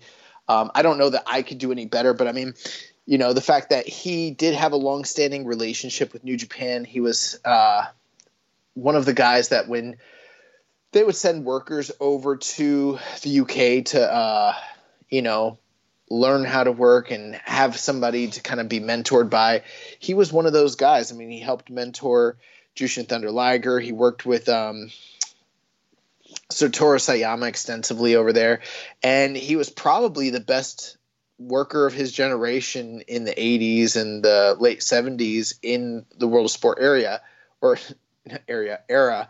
Um, and I mean, we're talking about an era that includes guys like Dynamite Kid, Marty Jones, you know, various others. Um, and he he was one of the most influential and groundbreaking. I mean, when people talk about like Young Bucks or a lot of indie guys like Ricochet. I mean, that's kind of how Mark Rocco was sort of seen in his time period. He was a trendsetter, and uh, he was brought over to New Japan to portray the first version of Black Tiger. You know, uh, same character that'd be played by you know other greats like Rocky Romero and Tomohiro Ishii, Eddie Guerrero. And he was the original, and he stayed with the company um, all through the 80s into the early 90s and he really left an indelible footprint on the company, on their working style, on the style of so many others. And I mean, the only reason most wrestling fans in the States have never heard of him is he just never came to the States. But I mean, if you go into the World of Sport catalog or you, you watch New Japan World, you can see a lot of his influence and his work, and it still stands up to this time. And uh, yeah, roller rollerball is the greatest, one of them. Yeah, definitely plan on looking back and watching some uh, more of his matches. I know you showing us, uh, you showed me a couple of his matches before, and yeah, just yeah, like you mentioned, yeah, just kind of timeless performer. So uh, thoughts. You guys see his stuff. His with, you guys see his stuff with uh, Marty Jones, his stuff with Dynamite Kid, his stuff with uh, Fit Finlay. Like my God, yeah, like r- Rollerball's the best, man. Yeah. So our thoughts and prayers with uh, his family and his loved ones that missing his presence and all you know the performers that he's worked with over the years. Um, in other news, um, Karl Fredericks, like you mentioned earlier, was on the NJPW podcast. Check that out. Some kind of story building elements there for the New Japan Cup USA. Um, we had Master Wato's first interview up on NJPW1972.com, way to the Grand Master. So check out Master Wato's uh, first interview on the site. Uh, then we got a few questions here. Um, so first, nice. Let's knock them down. First from our user Highest Fly Flow says, "Congrats, Jeremy and Josh. You've been picked by Kidani himself to advise one rule or make a suggestion to the IWGP committee. What do you advise? Also, don't worry. Get you get paid a medium-sized birthday cake slice and a firm handshake. You must pay for your own flights." So we have to advise Kidani and the IWGP committee on one rule, like something we could change in New Japan. Yeah, one rule or or suggestion. I think my biggest thing would be to, and I'm going to kind of cheat here because I don't want to focus in on one thing, but I would tell them to revise how they handle their referees. I think that the referees need to have more authority and need to be more in, forceful in enforcing the rules of New Japan Pro Wrestling.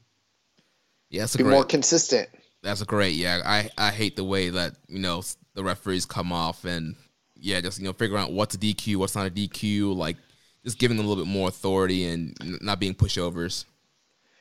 You know, and it'd be one thing if like their house style of how they do tag matches was like if they only had like one or two tag matches on a show, so you kind of don't notice or you kind of forget. But when it's like five or six and you see the same tropes over and over and over again, it beca- kind of becomes glaring issues. You're like, oh my god, like is this a is this a tornado tag now? Like, right? You you gonna count anybody out? Like what the fuck? Yeah, my my one suggestion to them would be to take the belts off of Evil.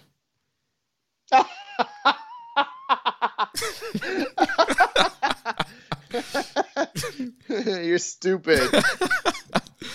Be like, look, man, look look at your main events in the past. Like, you know, watch watch this match and watch every other IWGP title match and tell me that something ain't something ain't right. Bro, just be like this. Be like, y'all want to draw or nah?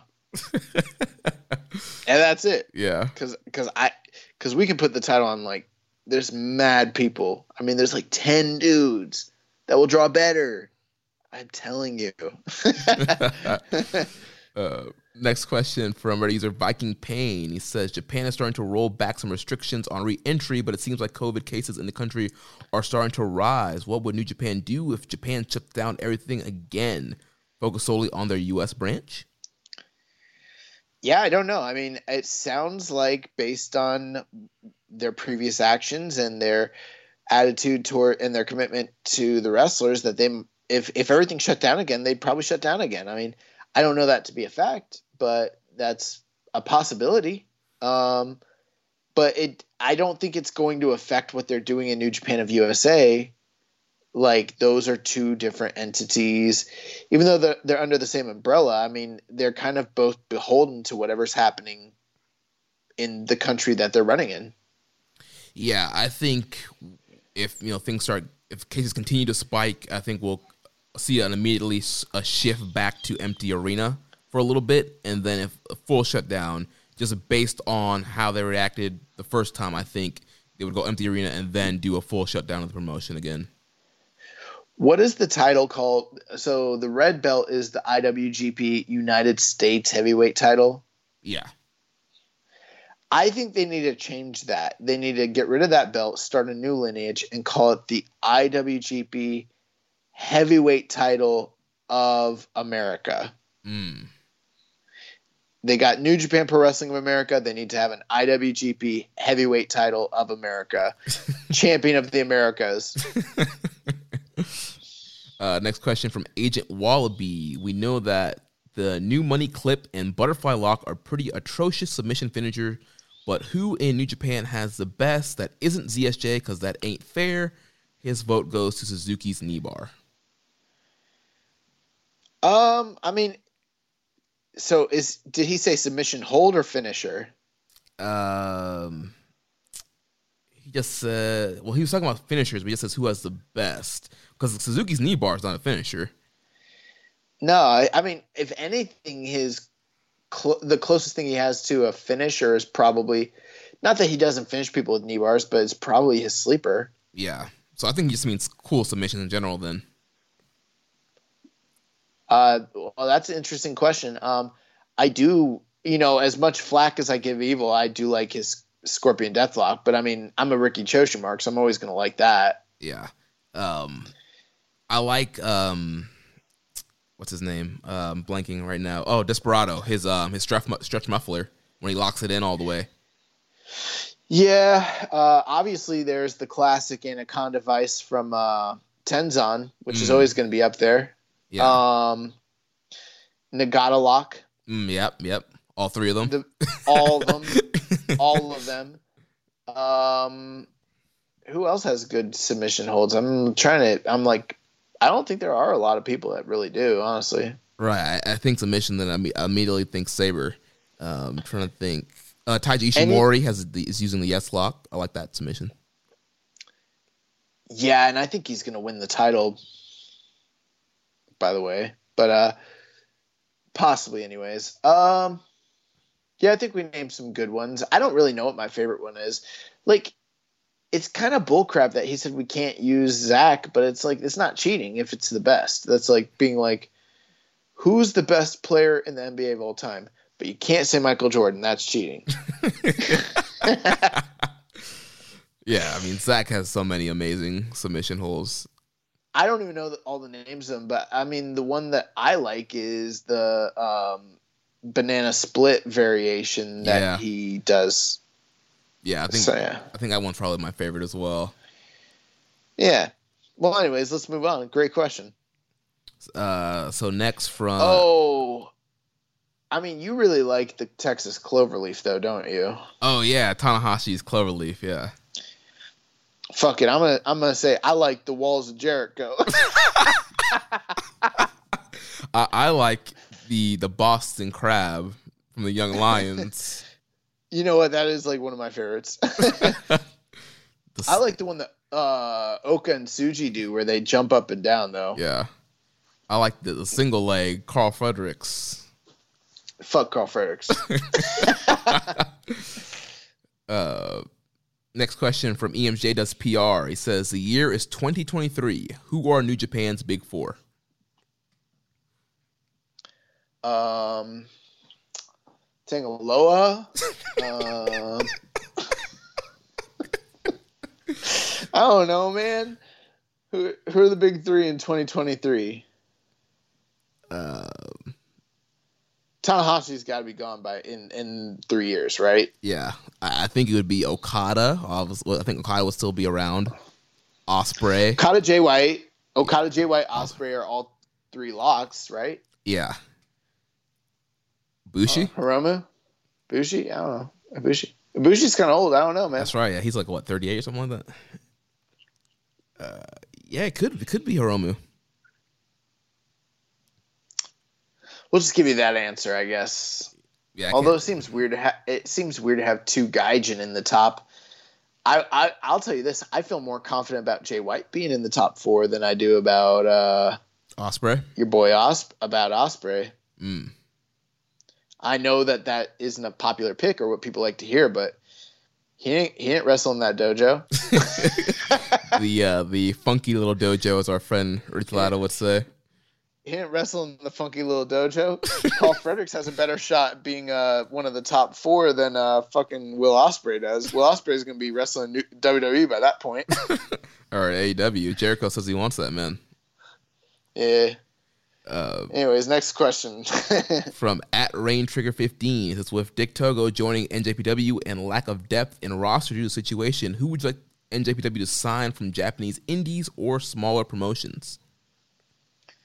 Dude, uh the funny thing is we really don't follow like the smaller promotions or the Japanese indies because this is almost like a full-time job following this, but um I mean I don't know, like Daisuke Sekimoto is always my answer. Mm. Yeah. Yeah, I have to go Daisuke, man. Seeing him live in New Orleans was incredible. And yeah, the fact that he, I feel like he's, is he a freelancer or is he? Kinda, but I mean, he mostly wrestles in Big Japan. He sometimes, he was doing stuff with All Japan, but I don't really know the state of everything, you know? Right. Um, wasn't like Ashino the guy that went to All Japan and then they immediately pushed down the card Yeah. and everyone so. was excited about him? So it's like, I don't, I don't know, man. I don't, I don't know who's really out there. I mean, it seems like everyone's pretty tied up in either All Japan, DDT, Noah, Cyber Fight, Dragon Gate. I mean, everyone's tied up. I don't know. Yeah, I don't really know the scene like that, so I'll, have to do some research and see if there's any names that really come to mind there. Uh, I want them to sign Masakatsu Funaki. who's that? uh, he's like one of the founders of Pancrase. Uh, with Suzuki, he like res- he wrestles for Sayama as like an old guy sometimes. Gotcha. They need to you, know, you need to find uh, Kitamura. Sign him. Yeah, dude, I heard a rumor that he like was let go due to. Did I say this last week about the Yakuza stuff? It was like either last week or like two weeks ago. Man, I we never heard that before, but that I don't know. That, that's just crazy. Anyways, Speaking of missing people, where the heck is Ren Narita? He wasn't on Lions Break Collision. He hasn't been seen in Japan. I assume he's in California learning, like plying his trade. You need to get that man on on the show. He better be on strong. I think that there's some sort of reason that we're not seeing him. Honestly, like I didn't want to. I yeah, I I was wondering about that. Like I feel like maybe they're ready to like do something surprising with him, but maybe I'm wrong. I don't know. Guess we'll see. Uh, next set of questions here from Maple Leaf Wrestling History Podcast. Uh, first question says, "Who was one of the first guys in babyfaces for New Japan?" I always assumed foreigners or heels until some point in the '90s, but could you guess who one of the first were? Uh, one of the first babyface gaijin. Yeah,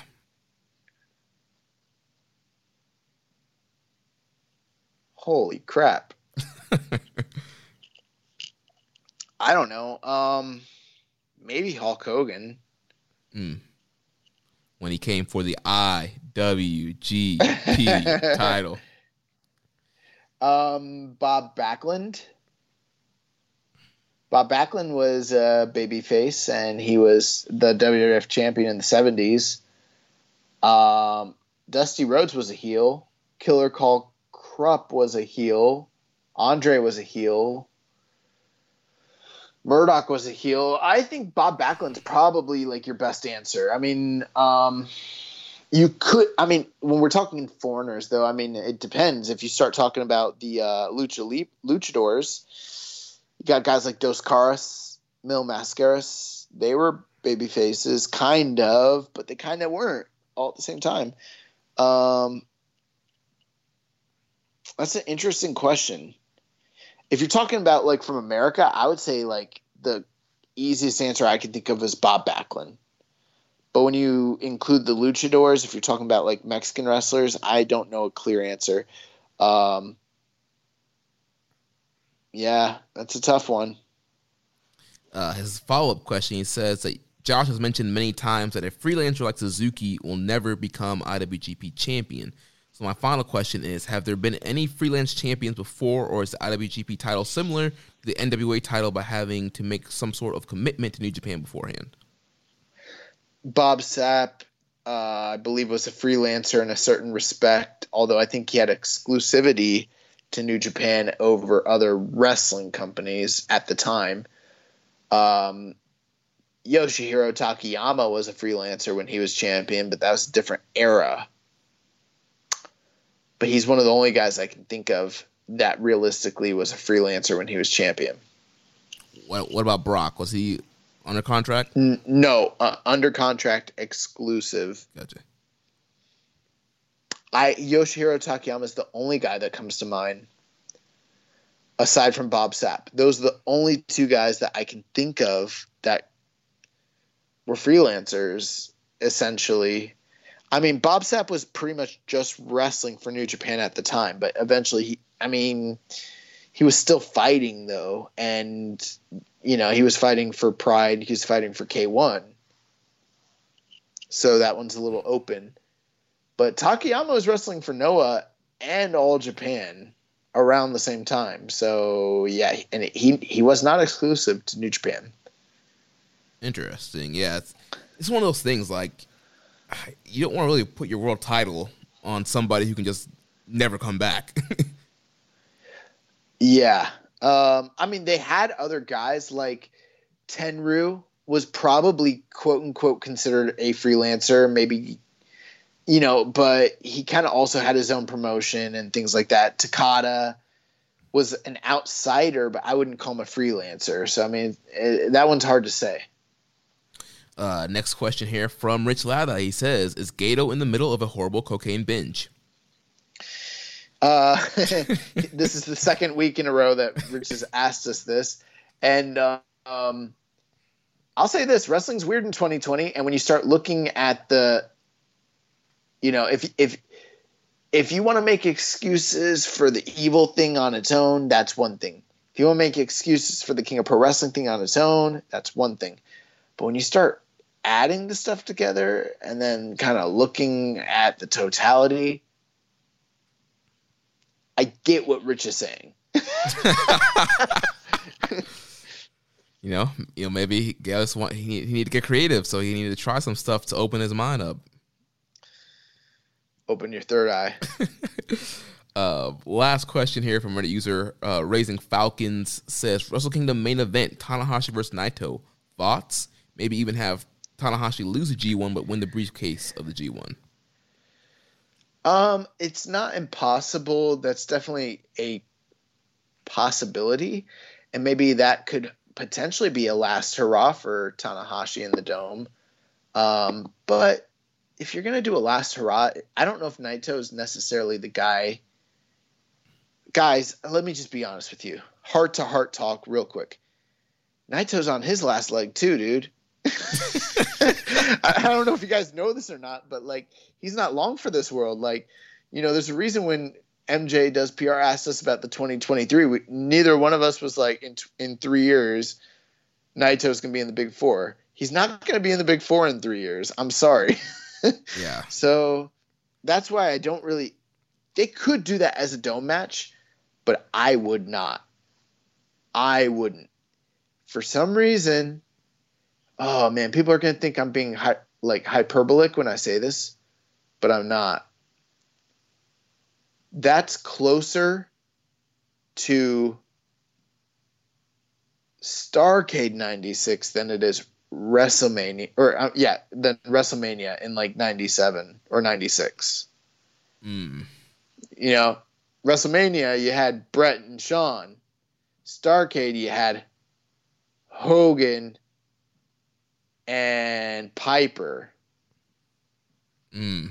I'm not I'm not saying they're quite that old, but I'm just saying in ring years they might not be that far off, man. Yeah. Literally. And I and I like them both, but like I wouldn't run with that match. I just wouldn't. I would I would run with an uh Naito versus a young guy. I don't know who it is, but they might they might do a they could the only reason I think they could do Tanahashi is because it, it probably would draw.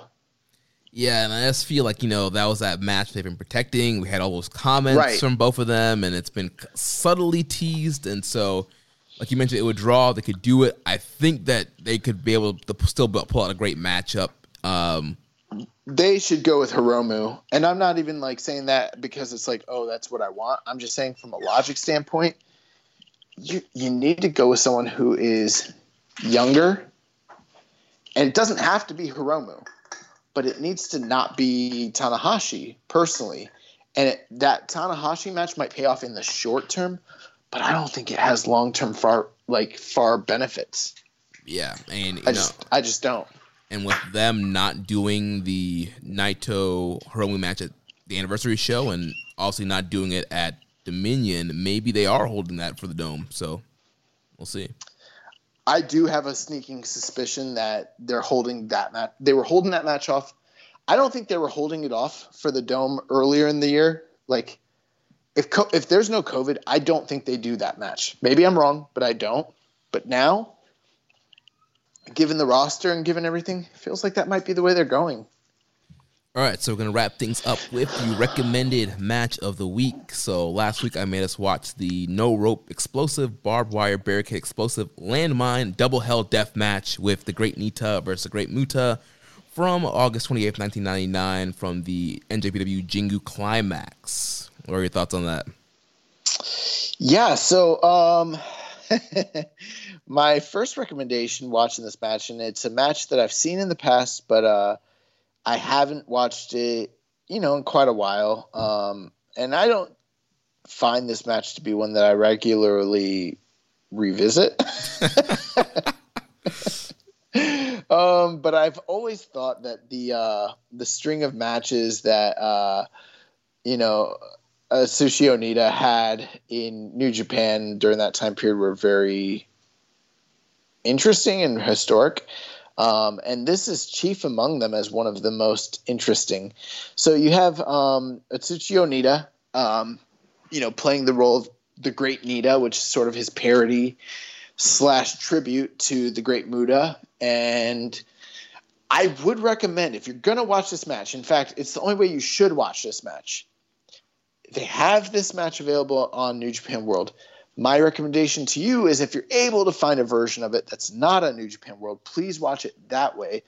Although the video quality might not be quite as good, the entrances are necessary. You have to watch the entrances to this match because this match is absolutely 100% spectacle and you miss out on so much by not watching those entrances that are edited out of New Japan World. Um, as far as the match goes, I mean, it's not the first or only exploding landmine, death, hell, barbed wire, time bomb, death match, blah, blah, blah. Um, these matches have always been interesting, though, because Onita basically gets his ass kicked all the time in New Japan. he wrestles guys like Riki Choshu or Chono or Muta who are not willing to take those bumps. And when they do take the one bump into the barbed wire with the explosion. And they always have protective gear on. So Muta comes out with uh, his like giant jacket robe on, and he he gets thrust into the um, you know into the exploding barbed wire almost immediately. But he has protective gear on. After that, it's all about the illusion of him potentially going into it. You know, they tease it a lot, but he doesn't really get thrown into it. He doesn't take any dangerous bumps or anything. Um, one thing I don't like about the match is the reliance on the scythe. They use a scythe as a weapon, and it's like kind of there's just certain weapons I there's certain weapons I can believe. Usually things that are blunt object. Other things that are sharp, I'm not big fans of them. You know, because either they're going to be real, and if they're real, then people are going to be getting bladed, and I'm not a big fan of that. You know, or even you know like Abdullah's fork or the scythe, or they're going to be gimmicked and fake, and it's not real, and no one's bleeding, and it's it take it breaks your uh, suspension of disbelief. The only benefit here is you've got two monster characters who are otherworldly, and so the scythe because this isn't even really to be taken seriously. It's more of a spectacle match than an actual catch as catch can uh, product you kind of give it a little bit of a pass on using the scythe. But um, I thought that these two guys did a good job of building the anticipation of the spots, and you know they're both using the mist, and there's turns of of control. But ultimately, this is not what you would call a great in-ring product, like at all. But um, it is something for historical purposes that I think everyone should absolutely watch. And I did think it was at the end of the day entertaining. You know, right? Um, I and uh, I would I would still go like less than three stars for sure, but it's not in the negative territory or anything like that. And it's it's just one of those things. It's like you kind of need to see it to kind of experience it. Uh, I don't want to put it on the same historical perspective as say Hogan and Andre, but how that match is a big spectacle and it drew and it was important. That's kind of what this match was yeah, like you totally agree with you. Yeah, obviously when I watched this, I was not, you know, when I picked this, I wasn't expecting it anybody to think it was a five star classic, but it was entertaining and just with Jingu yeah, coming but out. bro, it's not even a four star classic. it's not a classic at all. it's not even a three star classic. uh, but yeah, it was historical and it kind of fit with uh, everything going on with us on the road to Jingu. Awesome. Um, yeah, and again, I did enjoy the match. If you haven't seen it, I would still say definitely watch it. It's not it's not that long of a match, anyways. I thought the end of the match was kind of weird, um, like the way that uh, Onita gets thrown into the landmines on the outside. But you know, I'm I'm a mark for a uh, time bomb death match just in general when it's done well and this one definitely had New Japan production value. I mean, the explosion was huge at the end, which was pretty cool. But yeah. uh, interesting match. So, what you got for us for this week? Well, man, we're talking about this King of Pro Wrestling title. We're talking about gimmick matches, and uh, you made me sit through a gimmick match. So I think that I am gonna go ahead and make you sit through a gimmick match. Okay. So uh, my recommended match of the week is the IWGP Heavyweight title on the line in the first ever Konami Cage death match between the reigning champion Yoshihiro Takayama defending the title against Masahiro Chono. Uh, this is from Osaka Dream Night in 2003. And spoiler alert, this is a match that you cannot access on New Japan World. However, I have been gracious enough to provide a link to this match on the Wrestling Squared Circle Facebook group. Now, you don't have to go there to watch it. If you Google this uh, match, you'll be able to find a link to it on Facebook. But you should join the Wrestling Squared Circle. We run that Facebook group chat, and you'll be able to find my uh, link that I've shared of this match fairly easily. Uh, fair warning this match goes about 40 minutes. Oh, man. it's man. not a short one. it's not a short one.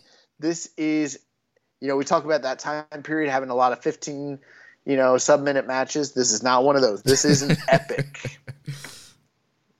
So buckle in, um, get get some popcorn.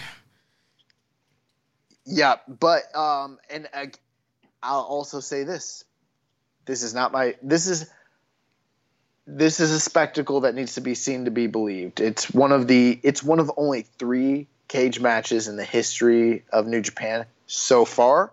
and